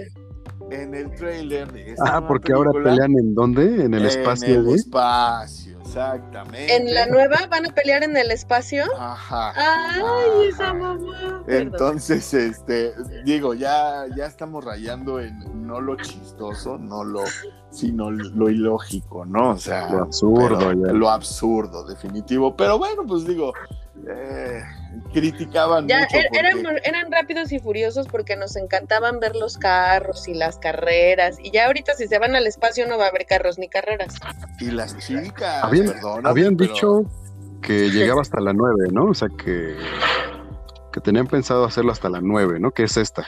Según. Pero también Entonces, dijeron eso cuando salió la 6 con Brian, cuando, cuando murió Brian. Va a depender de cómo le vaya a esta en, en taquilla, en ingresos. Sí, ¿no? seguramente. Yo digo que ya, ya llegamos a un punto en el que, utilizando un anglicismo que no me gusta usar, usarlos, too much, ¿no? O sea, ya fue ahora sí es demasiado. Digo, se quejaban, cuando yo era niño se quejaban de que por qué hacían tres de Rambo, porque hacían tres de Volver al Futuro, y ahorita dices, ¿en serio? Chuck Norris, güey. Ándale, exactamente, los hermanos Almada con el perro callejero 8, o sea, ya dices, cálmate, ¿no? Pero bueno. Yo digo, yo digo que todavía vamos a tener la 10 y ahí se despiden, ¿no? Pues, y, ya si ves las, las comparativas, el otro día pasaron en porque Porque estás de acuerdo, ya están en la Tierra, ya fueron al cielo, ya fueron al espacio, la 10 es van a ir al infierno, güey, ya. Sí, sí. Y, ahí de ahí ya no van a salir, ya no, no creo que le ganen a Satanás. Y ya, ahí termina. Pues de entrada ya que Betty ya se vea un poquito más femenina que Toreto, por favor, porque si no le compro que sea, no se la compras, que sea heterosexual por ningún lado, se ve con más bolas que ellos, pero, pero, ok. Entonces, que ya hay, hay, una, una, película de ella, de esas, de esas cosas extrañas que te encuentras casi casi en la deep web. Ajá. Voy a quitar el título pero ella sale vestida de hombre, como de un agente, si no mal recuerdo. Pues en todas, ¿no? Casi, casi, pero tiene, algo, ¿eh? Es ruda, es ruda. Es más atractiva, por lo ruda, a mí se me hace atractiva. sabemos, sabemos sí, a Mí, a mí también pienso que, se hace, que es atractiva. Digo, no se me hace atractiva a mí, pero. ¿Sabes en dónde se me hizo atractiva? Te voy a decir en dónde. Michelle Rodríguez se llama. En Lost, ajá. En, en los capítulos donde salió en Lost ahí me gustaba, fíjate, que creo que nada más salen los primeros cinco, se veía guapa. Pero ya después, como que, insisto, no, no, no se lo creí. Ya no, no fue verosímil ninguno de sus papeles. Y, pues sí, me, me, me, dejó También salió en Resident Evil, ¿no? Ándale, todavía ahí te la compro un poquito. ¿Ella salió en Lost? ¿Tampoco salió en Lost? En los primeros capítulos, ¿eh? es de las mm. primeras que matan. Pero se ve guapa, fíjate, se ve, se ve guapa y sí, sí llamaba la atención. Entonces, pues bueno, hay que, hay que seguir esperando y ver qué onda con estas nuevas películas que este año va a estar muy plagado de estrenos y de nuevas cosas para todos los que pues, somos fanáticos de estas películas, ¿no? Y vamos a, vamos a tomar un tema ya para cerrar este, este segmento. Cristianito, quiero, quiero mandar una felicitación antes de que se me pase. por favor. 29 de abril fue cumpleaños de mi amigo Fernando, Fernando Vampi, no lo felicité en el primer bloque porque se nos cortó. Te abrazamos. Sí, un abrazo, muchas felicidades. Un abrazo. Feliz cumpleaños. Más vale tarde que nunca. Exacto. Ahí está la felicitación. Eh, la semana pasada estuvimos hablando, si mal no recuerdan, eh, de, la privacidad. Y estuvimos hablando de celulares y estuvimos hablando de la modernidad. Yo creo que es muy buen tiempo para retomar esta situación porque como lo dijimos hace ocho días, eh, se aprobó la ley Olimpia que ya castiga con años de cárcel a gente que distribuya material que no le corresponde distribuir, que no pertenece a, esta persona. Y, es un avance, ¿no? Es, un, paso hacia adelante, hacia esta nueva modernidad que, vivimos día con día y que pues sí nos ha sobrepasado en muchos aspectos. y, sigue habiendo esta parte. Y entonces yo quise traer a la, mesa de Matrusqueando este tema porque también existe, compañeros eh, eh, de, de, Matrusqueando, la privacidad personal, ¿no? Eh, de un tiempo para acá se puso muy de moda el tema tóxico o tóxica, incluso ya les da hasta risa a los verdaderos tóxicos. Y, y los hacen eh, trending topic y hacen TikToks con respecto a, pues si soy tóxica y qué, pero, pero hay límites, ¿no? Yo creo que hay puntos en los cuales sí debe de haber cierta privacidad y, yo me acuerdo que lo platicaba con una persona y yo decía, en mi celular, luego tienes, eh, yo tengo conversaciones con personas que están confiándome cosas y que no porque mi pareja yo no le oculte nada, tiene el derecho de enterarse de estas cosas que me están confiando, por ejemplo, ¿no? Entonces, no se trata de esconder el celular, no se trata de ocultar tus chingaderas si es que las estás haciendo, se trata de también una privacidad personal con los, con los gadgets, ¿no? O sea, el celular sí es un adminículo personal, entramos con él al baño, entonces no tiene por qué andarlo agarrando otras personas, ¿no? Eh, yo, bueno, personal, cuando me enseñan un celular, no lo agarro, porque pues vete tú a saber dónde estuvo o, o, qué estuvo agarrando el dueño antes de agarrar su celular. Y, y dices, este tipo de privacidad, ¿qué onda? ¿Aplica? ¿No aplica? Este, ¿Cómo ven, compañeros? Ok, me parece perfecto. Muchas gracias por participar. Bueno, pues nuestro siguiente programa. Es que creo que Joe tiene algún problema con su audio. Ahí está Joe. Aquí ando, aquí ando. Ok. Oye, es que fíjate que ahorita que te dabas la introducción, que decías lo de la ley Olimpia y que damos un avance, voy a salir un poquito del tema. Me quedé preguntándome si, si realmente es un avance, o sea, y voy a ser muy específico, a lo mejor en el tema social. ¿Cómo es posible que como, como sociedad, perdón, tengamos que, crear este tipo de leyes, ¿no? A eso, voy. Deberíamos de decir, oye, pues tú deberías tener la integridad y el criterio y, y los valores para no hacer ciertas cosas, pero bueno, lamentablemente pues hay hay todo tipo de personas y por eso es que se crean estas leyes que pues, son necesarias, entre comillas, ¿no? Sí, claro. Eh, es que, mira, por un lado está el hecho de que una pareja, eh, por despecho, por coraje o por idiota, al terminar la relación suba esas fotos o ese video. Pero también existe la otra parte, y lo platicamos aquí, acuérdate, con incluso todavía estaba el osito, que decíamos, bueno, ¿y qué pasa si te encuentras un celular? ¿O qué pasa si por alguna razón un accidente llega a tus manos un video, ¿no? O sea, tampoco tienes el derecho a subirlo o a hacerlo público, ¿no? Yo creo que... Es eso, ¿no? Trata, de eso, como bien lo dices ahorita, a lo mejor estando en pareja o estando en tu familia o todo es, es el respeto, ¿no? A la privacidad y a la intimidad de las personas, ¿no? Sí. O sea, es, como decir, oye, voy y busco en el cajón de tus calzones, pues no, cabrón, ¿no? O sea, no lo haces. Uno de los principales valores faltos en nuestra sociedad es el respeto, chicos. Entonces, pues sí, se, tiene que hacer una ley para, digo, a veces que personas no se respetan ni a sí mismas, ¿no? Entonces, ¿cómo podríamos pedirles? Como lo dice Cristian, ¿no? Relacionado con este tipo de personas. Que, a mí también, en lo personal, el término de tóxico, de tóxico se me hace pues, mal empleado, pero bueno, se popularizó. ¿no? Todas estas personas que de alguna manera te hacen pues más daño que bien y que solamente te drenan y que al final de cuentas tienen este tipo de acciones, ¿no? De decir, oye, pues invado tu privacidad, pues va desde el, el origen que dices tú, ¿no? Primera, pues, ¿dónde está el respeto? Claro. Ya lo platicamos en otros programas, pues también dónde está la seguridad de mí mismo, ¿no? O sea, si yo soy una persona insegura, pues carajo, ¿para qué andas con otra persona? Y luego, pues esta parte de, valorarte a ti mismo, ¿no? De, de, oye, pues a lo mejor si no soy segura y estoy con una persona nada más porque no quiero estar solo, porque X factores, pues valórate, ¿no? O sea, pues mejor estás solo. No caigas en la necesidad de, de decir, oye, pues tengo que revisar, tengo que buscar, tengo que invadir esta privacidad de la otra persona, ¿no? Claro. Y que no es chistoso, Joe, porque ahorita ya lo agarraron hasta de chiste, ¿no? Ay, sí, soy tóxica. O, y dices, no, o sea, en serio. Lo que pasa es, que, tenemos. la, normalización que tenemos, güey.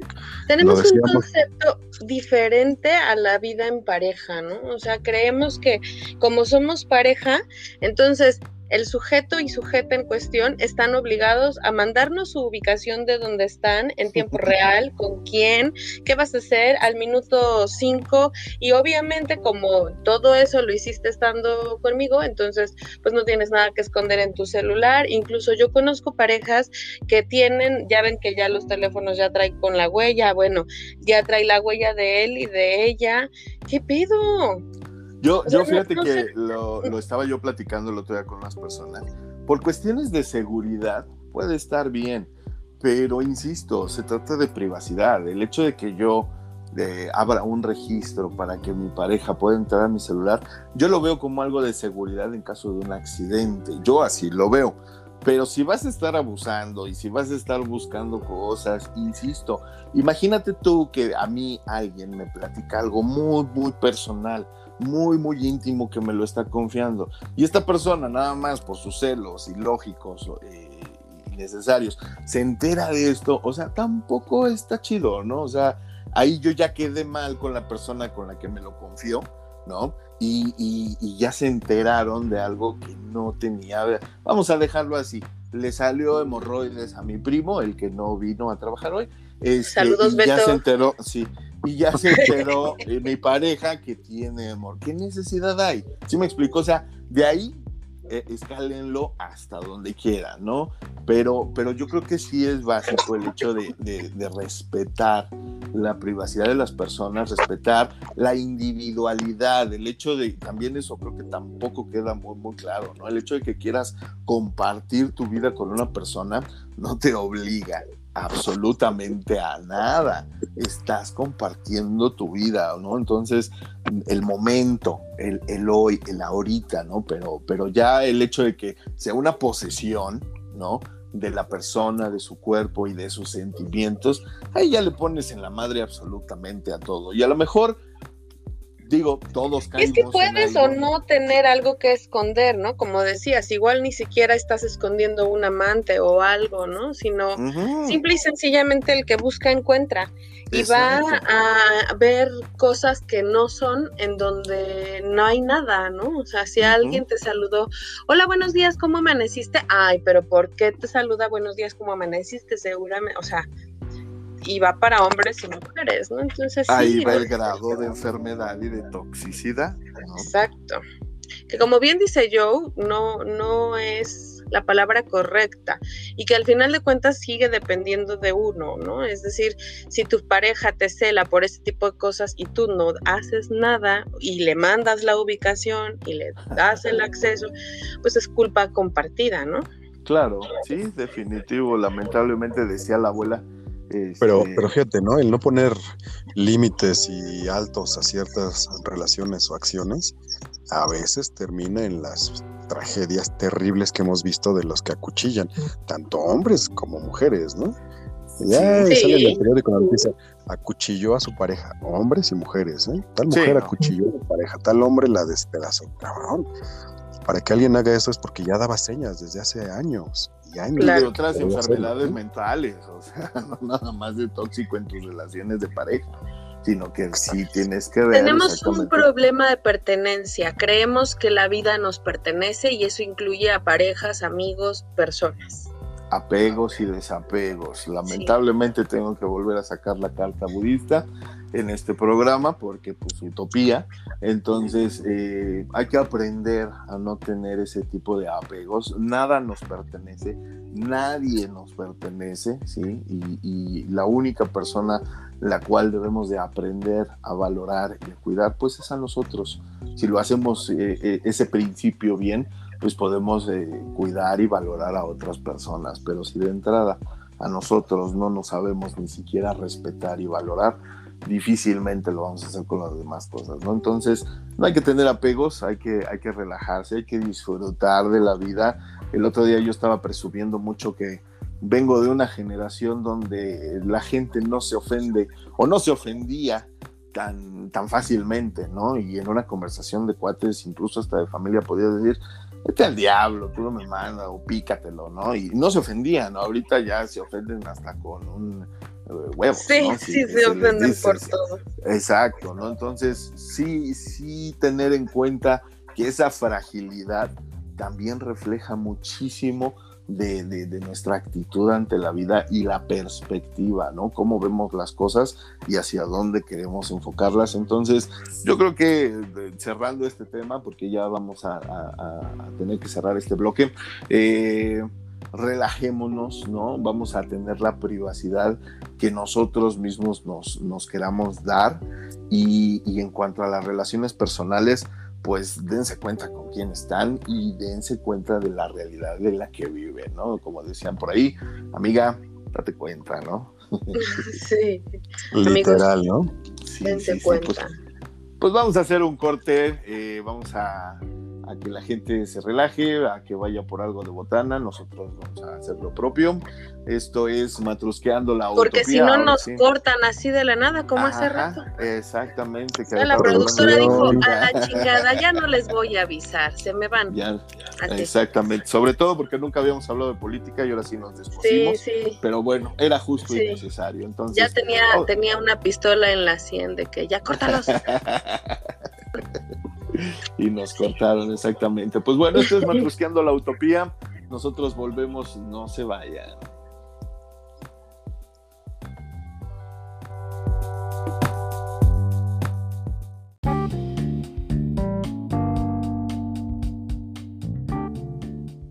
Pues bien, ya estamos de regreso. Muchísimas gracias por continuar con nosotros en esto que es Matrusqueando la Utopía. Y pues vamos a darle con esta información porque la verdad Fíjense que a lo largo de la semana nos, tenemos diferentes eh, juntas de, trabajo en las cuales discutimos algunos temas, a veces, a veces no nos da tiempo, pero eh, tratamos de, mantener un equilibrio entre los, la temática y pues también el ambiente entre nosotros, ¿no? Entonces quisimos dejar estos temas que pues son un poquito más relajantes para el final, sobre todo tomando en cuenta que esta semana pues sí se ha estado convulsionando por todos lados en cuanto a situaciones. Y así que, pues, platícame, mi querida Ana, ¿qué nos traes para, para, para empezar la relajación de esta semana? Pues estos ricos y deliciosos rituales ancestrales que mm. se han hecho desde hace siglos, ¿no? desde los mayas, los aztecas, son culturas prehispánicas, ¿no? Vienen de, tradición en tradición y que algunos se han modificado, incluso se han este, eh, actualizado a las nuevas culturas y tradiciones de la sociedad, pero bueno, en, esencia se siguen manejando las mismas, eh, los mismos rituales todo está bien en colación porque ya sabes que en este programa todo es vivencial. Y entonces les comento que estoy yo organizando un temazcal para este sábado. Entonces eh, tiene muchísimos beneficios y pensando en esto, ¿no? En que, en que hay veces que la medicina tradicional o convencional, pues no te ayuda del todo, ¿no? Siempre hay estas alternativas adicionales, ¿no? Entonces, bueno, pues investigué un poco y hay varias. Les voy a platicar específicamente de, siete, de siete rituales que, son los más representativos de Latinoamérica e Iberoamérica, ¿no? Entonces, bueno, eh, les platico que nosotros como mexicanos eh, conocemos este ritual como bautizo, el, de echarle agua bendita a, un cría, a una criatura en la cabeza para sacarle el chamuco. Es un ritual prehispánico que viene, eh, pues nuestros antecedentes, nuestra, historia. Antepasados. Exacto, gracias. Y es un baño ritual con agua bendita, eh, pero se supone en esta tradición no era bendecida por el Dios católico que conocemos, sino se bendecía al sol, al agua, a la tierra y al fuego, a los cuatro elementos. Y es el mismo proceso, ¿no? El, el sacerdote echa el agua en la cabeza del bebé y con eso queda, digamos, bendecido para los cuatro elementos, aire, tierra, agua y fuego. ¿no? Y, luego, bueno, de ahí justamente la cultura cristiana, la religión cristiana, nos dejó, nos permitió conservar este ritual y le cambió el nombre nada más al bautizo, ¿no? Pero el ritual se llama eh, baño de agua, así se llama este, este primer rito, y es exactamente lo que hoy conocemos, pero tenía otro concepto. Otro ritual es el masaje y las limpias, ¿no? Los masajes terapéuticos que sirven también para relajar los músculos, para desechar tensiones. También serán eh, o también son practicados en el México prehispánico y nos ayudan a incluso aliviar afecciones emocionales, ¿no? Y estas, acuérdense ya también los programas todo lo emocional afecta siempre a nivel físico.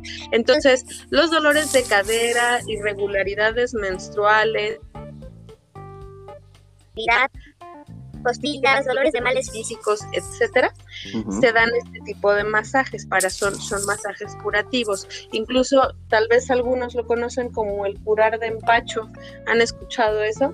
Que les levantan el viejo y para lo despejan de la piel y hacen esas cosas. Exactamente.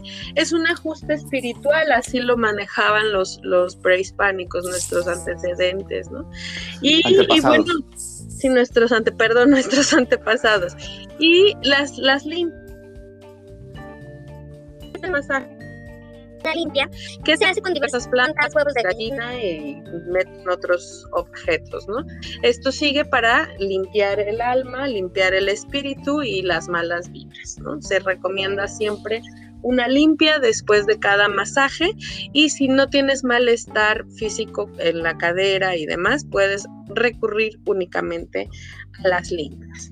¿Vale? Ese es el segundo. El tercer ritual se llama caldear. Así se llama este mm. ritual. En la secundaria, ¿no? A la salida de la secundaria. Siempre, sí. No, no. También me pareció un poco curioso el nombre, pero no.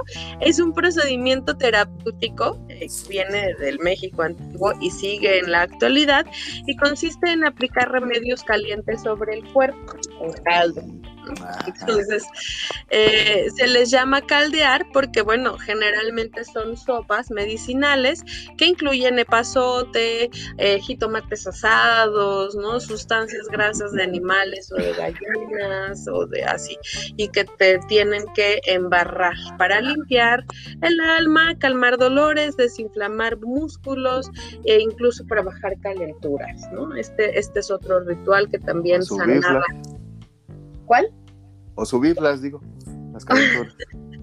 Pero tú estás hablando del otro caldo, del de afuera de la secundaria. el ritual, sí, pues eso era un ritual en la secundaria, eh, porque no había más y ahí no pasabas, entonces era, un, todo un ritual. Pero ese no es un, un ritual prehispánico. No, tengo mis dudas. A lo mejor no había secundarias técnicas, me queda claro, pero, claro. pero bueno, ok. Luego, bueno, el cuarto, el cuarto que es justamente del que yo información, que son los temas cales. Oh, qué es un baño de vapor que se emplea para fines curativos, ¿no? Es preventivo, higiénico y religioso. Se realiza en una habitación pequeña, previamente calentada. Eh, la habitación es un más o menos, pero de piedra, ¿no? En donde se calienta con piedras y tés, ¿no? y, hierbas. Eh, y este baño es un baño colectivo, ¿no? Se meten generalmente más de, en un aproximado de 8 a, 20 personas más o menos, depende del tamaño de la habitación. Y, bueno, este baño es de suma importancia y, era mucho más importante en la época prehispánica porque los nahuas eh, adoraban a la diosa del temazcal que se llama Temazcol Temascaltosi, perdón, Temascaltosi, que era la patrona en esa época de los médicos, adivinos y hechiceros. Entonces, un gran número de indígenas conservan en la actualidad esa creencia en donde la mujer y hombres, pero particularmente la mujer, debe tomar estos baños después del parto con la intención de purificarse. Recuerden que un embarazo genera mucha energía y, y no nada más bonita, ¿no?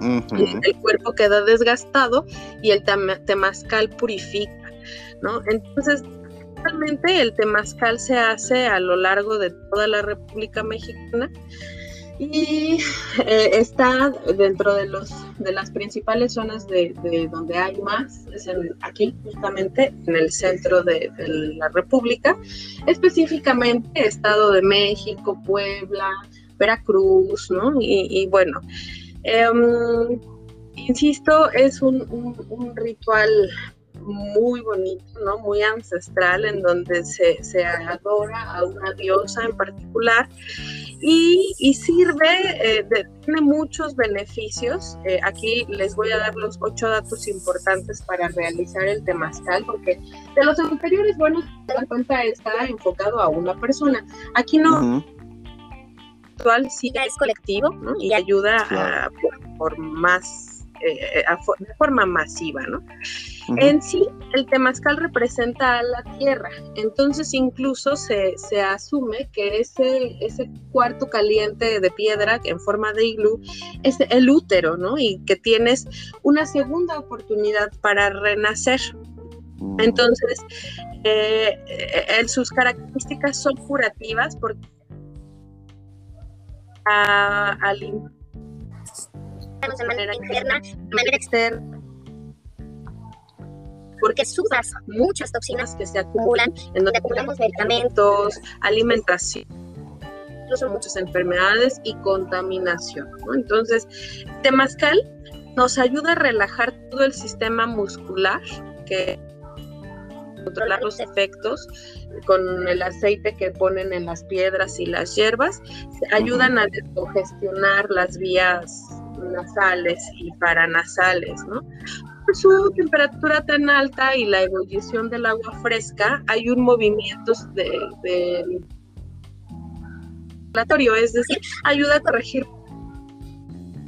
úlceras, adormecimientos de manos y pies, presión alta y baja y todos en sí, todos los problemas circulatorios, ayuda a corregirlos este temazcal, mejora el sistema inmunológico, aumenta la producción de glóbulos blancos en el cuerpo. O recurres continuamente a puede ayudar a aliviar enfermedades. Recurrentes. Entonces, esto también es terapéutico. Nos facilita. Del cuerpo, todo se cura a través de como en ese momento, puedes eliminar ácido úrico como el acné, eh, obviamente es ayuda a quemar grasa artritis y demás, ¿no? Los riñones. Eh, también regeneración de la piel, porque obviamente sudas mucho y la piel trabaja de manera más rápida, lo que hace que los poros sean reactivados. Y facilitamos la formación del manto ácido que nos ayuda a curar cutáneas limpia y descongestiona los canales nasales y paranasales, como les decía, porque limpia las vías respiratorias y eh, produce un efecto relajante y absolutamente ideal para contrarrestar los problemas estrés, insomnio y tensión nerviosa. Entonces, em, cuando los españoles llegaron a América, la idea práctica porque la consideraban incluso demoníaca, ¿no? Por el tema de que renace otra vez. Sin embargo, es una tradición pagana, así es. Sin embargo, se ha conservado vivo por todos estos beneficios que genera a la salud. Sin embargo, bueno, no se ha perdido también el ritual de rezarle a la diosa del temazcal cuando pues estás ahí. No es nada más curativo. Se supone que para que tú te puedas curar, tienes que adorar a la diosa del temazcal. Entonces, este, este, también se los recomiendo muchísimo. Es una experiencia maravillosa. Si no han vivido un temazcal, vívanlo. Yo voy a estar organizando temazcales. Quiero aprovechar el comercial y. venga, eh, venga. Aprovechenlo, ¿no? Otro ritual, el número 5, es los hongos alucinógenos, señores. Que tienen que probarlos perdimos. Ah, ya, ahí estás. Probarlos. ¿Cuándo lo voy a hacer? Pero lo voy a hacer. sí, ya, ya. ¿Me escuchan? Sí. ¿Me escuchan? Ok, les decía de los hongos alucinógenos. Entonces, su nombre real, no son hongos alucinógenos, se llaman Strafaria cubanis. Nacidos en Cuba, fueron descubiertos allí. No tienen un buen sabor, por lo que no se utiliza para la gastronomía. Sin embargo, una sustancia psicotrópica que ayuda a, hacer de los hongos eh, un viaje, ¿no? Tipo, es el efecto que, genera incluso. Y bueno, altera toda la percepción al grado de alterar la conciencia y genera un efecto placentero y de relajación, ¿no? Y en algunos casos incluso a distorsionar el cuerpo y la mente. Ha de ser un poquito más fuerte todavía que la marihuana, dado que es comido, ¿no? Ya lo hemos platicado que incluso la, marihuana cuando la haces en, un brownie o algo, sí te pega muchísimo más fuerte, entonces los hongos igual debe ser un, viaje bastante intenso. De hecho, tiene más o menos un tiempo aproximado igual al de la marihuana comida, como bien lo dices. El efecto tarda eh, aproximadamente de 35 a 40 minutos. La dosis recomendada es entre un gramo y 3 gramos. Eh, si se sobrepasa la dosis de entre 5 y 7 gramos, es ya una dosis considerada alta. No habla de que sea perjudicial para la salud, sin embargo, no se solo porque puede generar eh, asfixia y malestar en la garganta, ¿no? Es decir, eh, sí, sí es acelerador del pulso cardíaco, lo que si no estás acostumbrado, literalmente puedes morir de una pálida con el consumo de estos hongos, ¿no? Entonces, bueno, se pueden presentar en diferentes... ¿no? En sus precauciones, exacto. Y generalmente no los venden, sí, bueno, ahí en Puebla dicen que hay unos lugares en donde hasta te hacen un recorrido guiado, ¿no? Averíguanos, Joe, vamos. La famosa ayahuasca, ¿no? Algo así. Ajá. Ah, no, ahorita, ahorita te voy a mencionar la ayahuasca, es el número 7, porque también es muy chido ese. Pero bueno, el, el uso de hongos eh, no es legal, no, su, su adquisición no es legal, precisamente por el tema psicotrópico. Y porque está prohibido precisamente por ser una sustancia ilegal eh, que, que, utilizan además para generar incluso otro tipo de medicamentos procesados como las anfetaminas, por ejemplo, ¿no? Entonces, eh, la recomendación es que sí, sí produce sobredosis y por eso es recomendable no consumir más de 3 gramos, es decir, a, diferencia de la cannabis, que ahí no mueres por una sobredosis, con hongos sí puedes morir de una sobredosis porque son tóxicos, al final de cuentas em, generan un cierto ritmo diferente en tu cuerpo.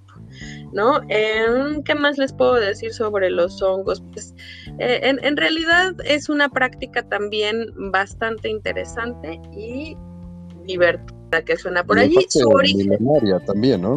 Diversas es a lo, que iba, su origen también era únicamente para los dioses, se les daba únicamente a ellos y a las personas de los sumos sacerdotes, porque eran quienes tenían los poderes a ese viaje y, entender, tenían sus, este, ¿cómo se les llama, Cristian? Sus, ah, sus ¿Chamanes?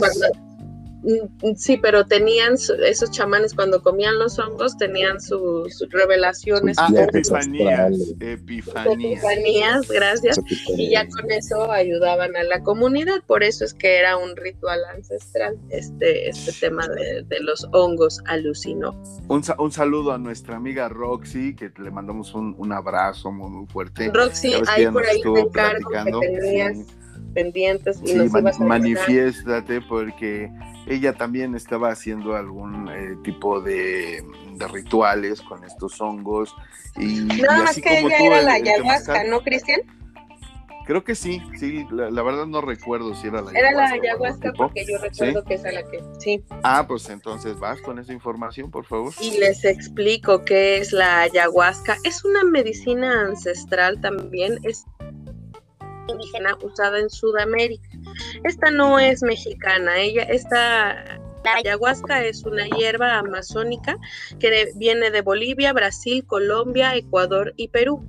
Y se llega a comercializar en los pueblos de Colombia y Venezuela, ¿no? Tiene, es una bebida, está hecha con diferentes hierbas, pero su principal combinación es el, la ayahuasca, así se llama la, la hierba. Su nombre científico es Banisterposis capi, así se llama, Banisterposis capi, así se llama la ayahuasca, y contiene arminia y THH, que son los alcaloides de la eh, betacarbolina, que actúan como inhibidores y, antioxidantes, ¿no? Y de ahí juntos eh, permiten que el componente psicoactivo primario, que es la dimetripli, ay, dimetri, ah, ayúdenme, dimetripatina. esa, gracias, que es el DMT, para que, para que no sé, nada más, fácil, sí, DMT. Mejor, mejor. Ajá. Entre en actividad y genere este viaje espiritual. Más allá de tener una alucinación con la ayahuasca, esta sí está diseñada para tener un ancestral, ¿no? Esta sí busca específicamente que encuentres tus demonios para que las superes. Es como una terapia con el psicólogo más ruda, ¿no? Sí. Me encanta. busca la gente cuando toma ayahuasca, ¿no? Entonces, generalmente lo que buscan es esto, es el tener, primero vivir la experiencia, a diferencia de la cocaína, que ya la veíamos que es el producto principal de Colombia, ¿no? La ayahuasca también. Entonces, eh, genera sensaciones muy parecidas. Se dice que la sensación es muy parecida a consumir cocaína, sin embargo, no genera adicción y es completamente curativa. La ayahuasca no se utiliza para medios recreativos, a diferencia de la cocaína, ¿no? Entonces, eh, su nombre allá en Colombia la conocen como yagué. Si algún día van a Colombia y quieren probar la ayahuasca, se llama yagué. Ajá. Ok. Y em, bueno, obviamente esta sí es ilegal, es esta, no, esta sustancia no es de consumo legal porque tiene problemas con la salud mental, pues obviamente es un alucinógeno y existen muchas personas que tienen problemas de trastornos de eh, ansiedad y de personalidad que obviamente no lo saben, la detona, ¿no? Entonces, esta tampoco se puede consumir de tiene que ser con un abuelo ancestral, así les llaman a los sacerdotes, para que ellos te lleven al recorrido de este viaje, que es el que nos contaba Roxy en alguno de los programas. ¿Se acuerdan que Claro, incluso sí. dan una guía y una explicación ¿no? de la ayahuasca? Nos Entonces, invitó. sí es, nos invitó, pero no nos ha dicho cuándo tú. Ah, pues igual en una de esas es- estamos esperando que florezca. Eh, y bueno, es un ritual y una ceremonia de los pueblos amazónicos y tiene también viaje, tiene eh, de viajeros, así se le llama, es una hierba que también combinada con el yague te hace tener una alucinación. Este, mm, bueno, las 11 cosas que tienen que saber ya para cerrar con este último, que es el más bonito en realidad, la ayahuasca es de los rituales más bonitos. No provoca alucinaciones e insisten en los, los maestros del viaje, ¿no? Sino que te lleva a un viaje al tu inconsciente, ¿no? Entonces, de allí la parte espiritual, ¿no? Significa que vas a conocer lo que les decía, tus demonios, ¿no? Entonces eso está súper padre. Eh, no es la ayahuasca la que produce el viaje en sí, sino la sustancia que les decía, el DMT. Entonces, em, el chamán que es el mediador entre el mundo visible del mundo invisible. Digamos que el chamán es el que ve ambos mundos y ve las energías y a los espíritus. Eh, es quien se encarga de preparar la ayahuasca y de darte la guía y de, de quien sabe guiarte, ¿no? Es la misunción, es guiarte en este viaje a tu interior, ¿no? A tu mundo invisible todos los elementos naturales tienen eh, un espíritu o un ánima, insisten los chamanes, ¿no? Y que no se tiene que de la misma forma que conoces en este mundo visible, que para el mundo invisible no hay formas, ¿no? No sé si te acuerdas de tu tema que nos hablaste un día, Joe, que, que viste colores y que les diste forma, estabas, ¿qué, cómo, cuál, ¿te acuerdas, Joe? Sí, que le vio formas a los colores y al- al- que Sí. decía, ¿no? Sí, una, experiencia diferente, ¿no? Exacto. Entonces, Eso se llama eso- sinestesia. ¿no? Sinestesia, gracias. Eso lo, lo genera la ayahuasca también, ¿no? Porque dicen que cada ente tiene su propia energía y su propia alma. Y al mismo tiempo que es absurdo pensar que el mundo visible e invisible copia del mundo visible. Dicen que no, no es una copia, son dos mundos diferentes y la ayahuasca te ayuda a ver este mundo invisible. Y es muy importante para la ayahuasca hacer dieta antes y después de la toma.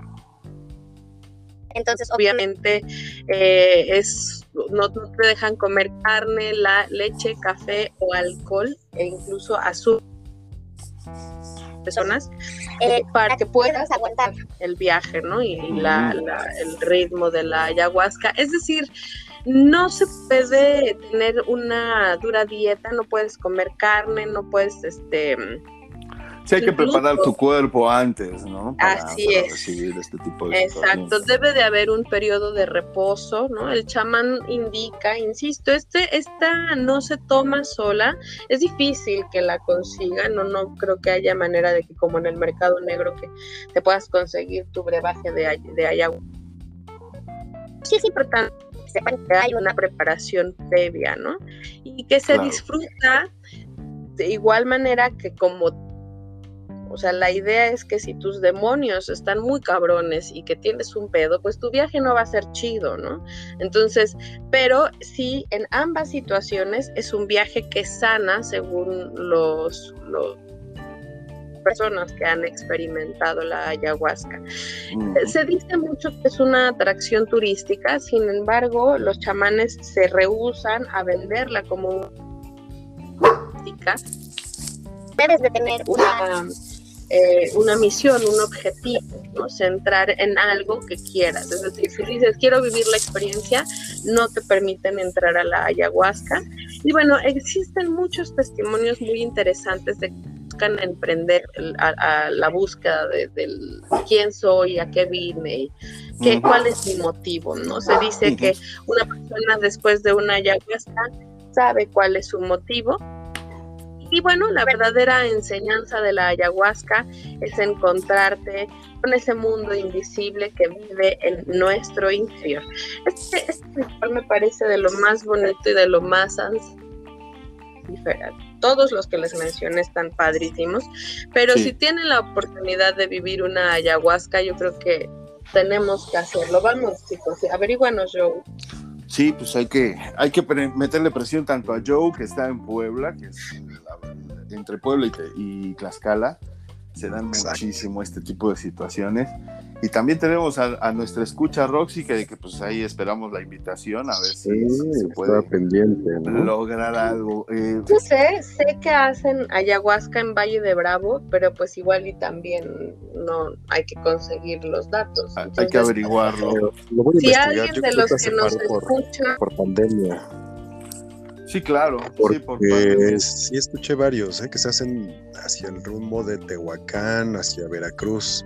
entre Puebla y Veracruz por ahí escuché que había varios eventos para el año pasado, pero pues creo que se cancelaron por obvias razones, ¿no? Claro, es interesante ver cómo a lo largo de la historia de la humanidad, incluso hay un libro que habla precisamente de los grandes iniciados y cómo, insisto, ¿no? A lo largo de la historia de la humanidad se han utilizado este tipo de, plantas medicinales, hierbas, hongos, todo tipo de, sustancias para alterar los sentidos y desdoblar la mente de una manera que tu percepción sea muy distinta. Eh, había, había por ahí un libro, nada más que no recuerdo ni el título ni el autor, en el cual mencionaba precisamente todos estos rituales y cómo era eh, un paso a seguir la mayoría de, las tribus y, estos, estas personas que los hacían eran eh, el paso de, la niñez a la adultez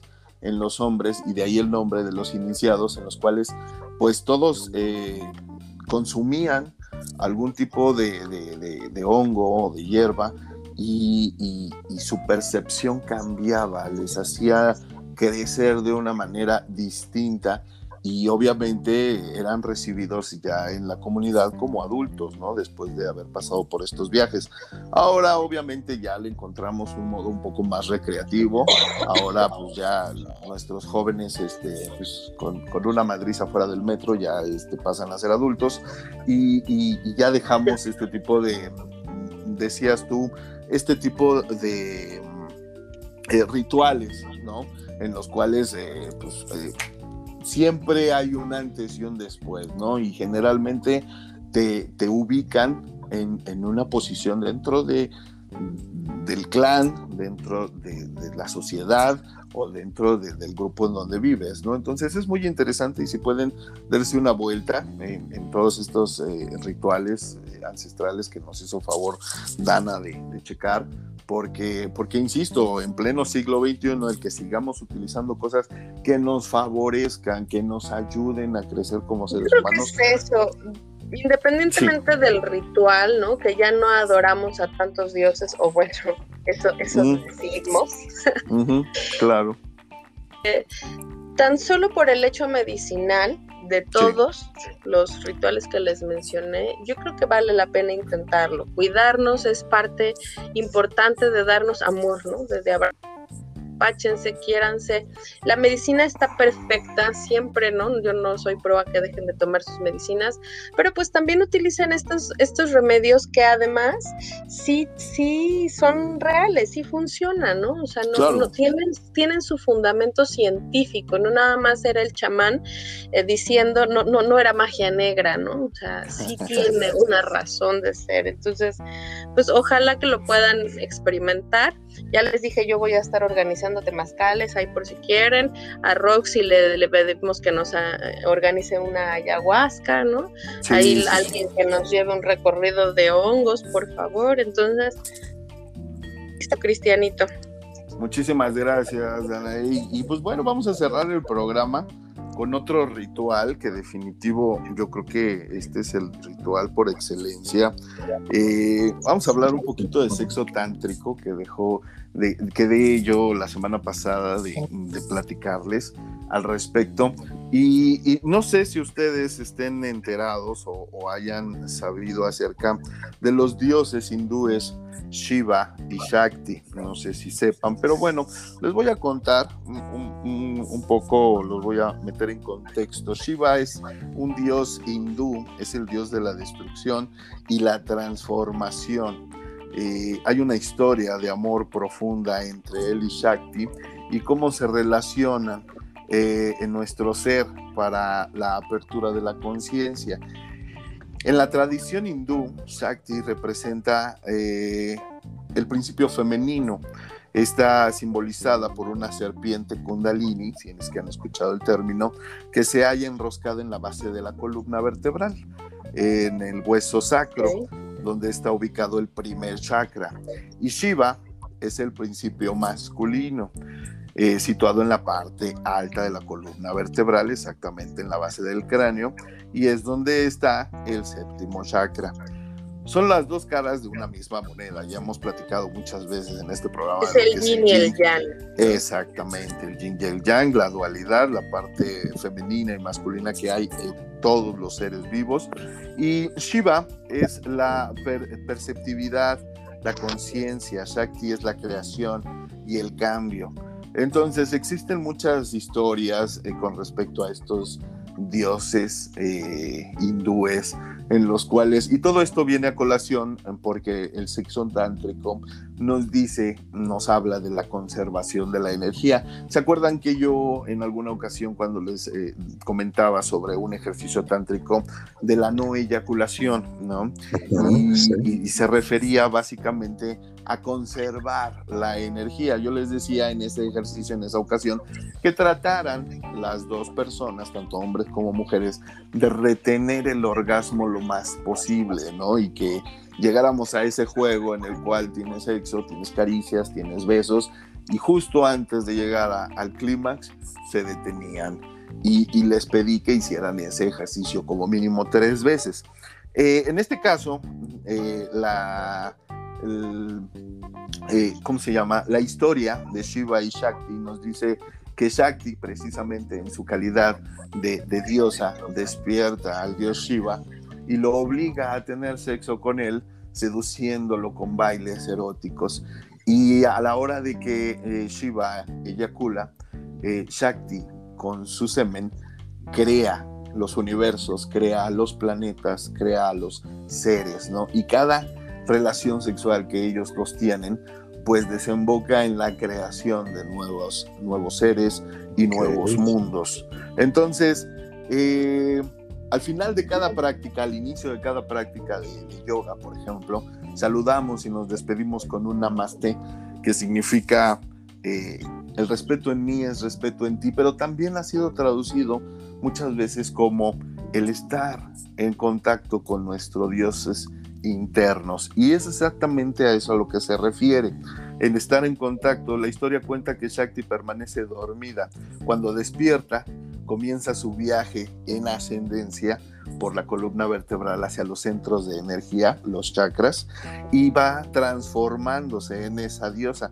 Cuando llega a la base del cráneo, a la parte alta de la columna vertebral, donde está el séptimo chakra en la coronilla, se encuentra por fin con su amado Shiva, y ahí es donde ambos se unen y es lo que nosotros conocemos como esta unión sexual. Entonces, básicamente hoy, aparte de traerles esta maravillosa historia hindú de los dioses eh, tántricos, pues los vengo a invitar precisamente a que estén en contacto con esa dualidad, ¿sí? a que estén en contacto con esa parte femenina y masculina que habita en nosotros dos. Y como les dije, eh, permítanse la seducción ¿no? Lo, hablábamos hace ocho días con, con este Jerry, que hablábamos un poquito de sexo.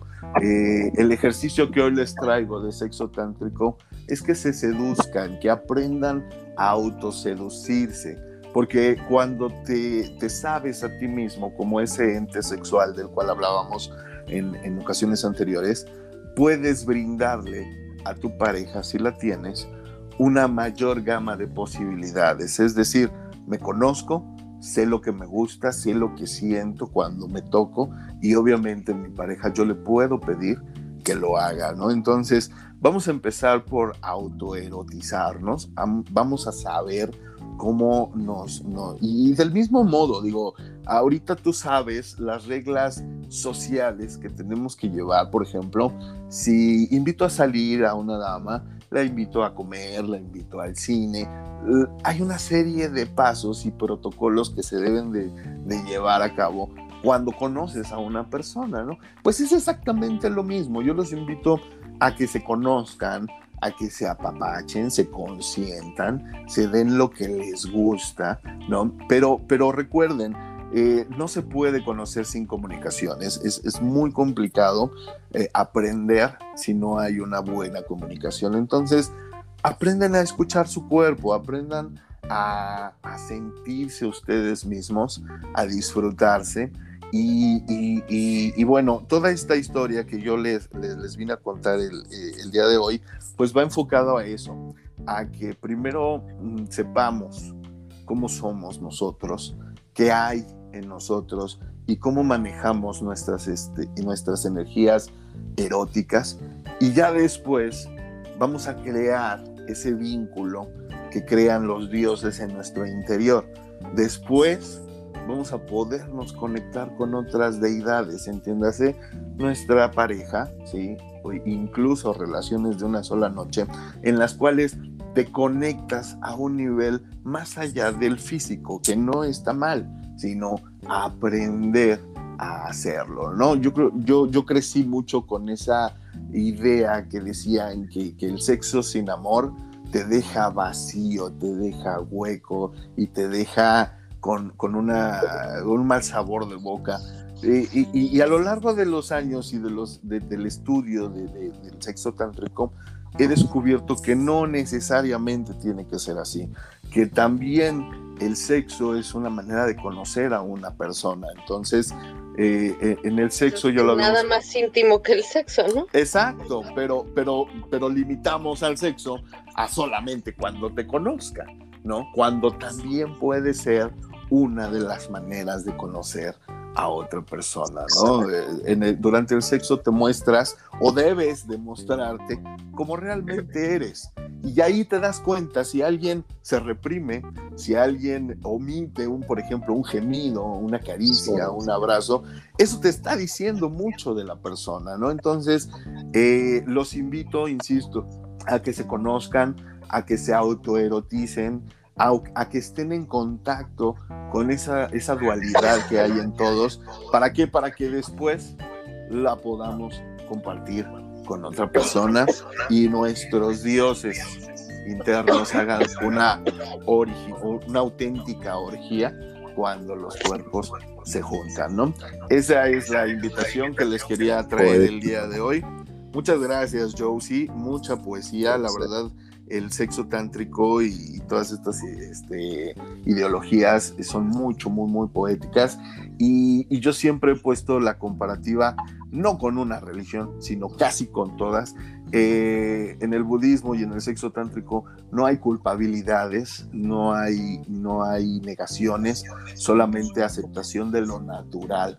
Y, vuelvo a lo mismo, mientras no dañes, no obligues, no forces, pues la aceptación primero hacia tu persona te va a proporcionar una, una conexión, un vínculo. ¿Recuerdan esta película de, Avatar y cómo en su trenza tenían todos unas conexiones nerviosas con las cuales ellos podían vincularse no solo con otras personas, sino con los animales y las plantas incluso? Entonces, el mismo planeta, ¿no? Lo que simulaban ser sus chakras. Exactamente. Entonces, nosotros también lo podemos hacer hemos generado vínculos con personas que no conocíamos en algún momento y que hoy por hoy llamamos familia, ¿no? Y es, es eso, de eso se trata, de abrir nuestra alma, vincularnos y qué más puro y qué más ya apegado a un Dios que nuestra propia sexualidad, ¿no? Entonces, esa es la invitación para esta semana. Voy a seguir trayendo más ejercicios, más, este, incluso la próxima semana que,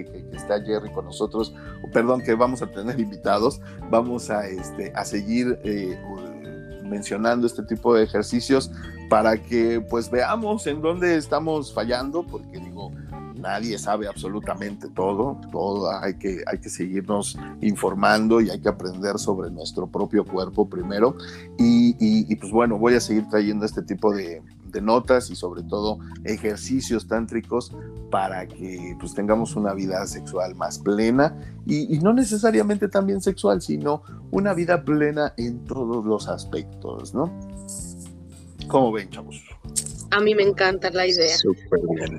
Sí, pues bueno, ahí está, ahí están nuestras notas. Espero que hayan sido de interés. Ya saben que nosotros eh, esperamos nuestra retroalimentación con, con sus comentarios. Agradecemos a toda la gente que, nos hace eh, observaciones y que nos corrige cuando damos datos incorrectos, que obviamente, como les hemos dicho, va a seguir pasando porque pues no somos este, unicornios perfectos y criaturas que, no existen, ¿no? Entonces eh, nos vamos a seguir equivocando seguramente y les agradecemos a ustedes que nos apoyen eh, mencionando en qué, la regamos y sobre todo que nos, eh, que nos comenten qué les parecen los temas, de qué quisieran que habláramos, qué les gustaría oír.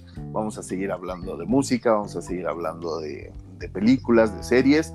Y pues bueno, este programa es suyo y yo les agradezco mucho que, nos hayan escuchado esta semana. Y pues nada, chavos, eh, ahora sí yo creo que es hora de despedirnos. Así Lástima que, termino. Rapidísimo, ¿ya viste la hora? El festival de hoy. Amigos porquis, si son tan amables. Pronto volveremos. Te digo, no le des este. No, no, no. ya sabes que tú me pides que cante y yo canto. Yo sé, yo sé. Van a venir cambios en el programa, obviamente. Eso me sonó amenaza. no, no, no. Pasa, ¿eh? pasa. Fíjate. Qué bueno, qué bueno que disfrutaste el cajón de estacionamiento. Fíjense nada más, yo iba por el lado de que. Yo tengo palancas con la productora. Fíjate nada más, ándale, pues. Okay. Bueno, ya pues se fue Beto, él era el que nos estorbaba. Saludos, Beto. te extrañamos. Hermanito Beto, saludos. Un abrazo muy, muy fuerte. Pero, eh, mi querida Dana, si eres tan amable, tus redes sociales y despídete, por favor. Claro que sí, Cristianito. Pues nada, muchísimas gracias. Gracias por este programa tántrico, espiritual y, político. Sí. Me encantó. Este, y pues a mí me pueden seguir por favor en Instagram como Danae Pontón Y en Twitter como arroba Danae Pontón, síganos en Facebook, en Matrusqueando la Utopía, síganos diciendo si quieren que hagamos promoción a la Utopía, mándenos sus marcas y las canciones que quieren que desmenucemos, los esperamos con sus comentarios. Mascotas para la sección de pinche perro también. Sí, gracias Joe.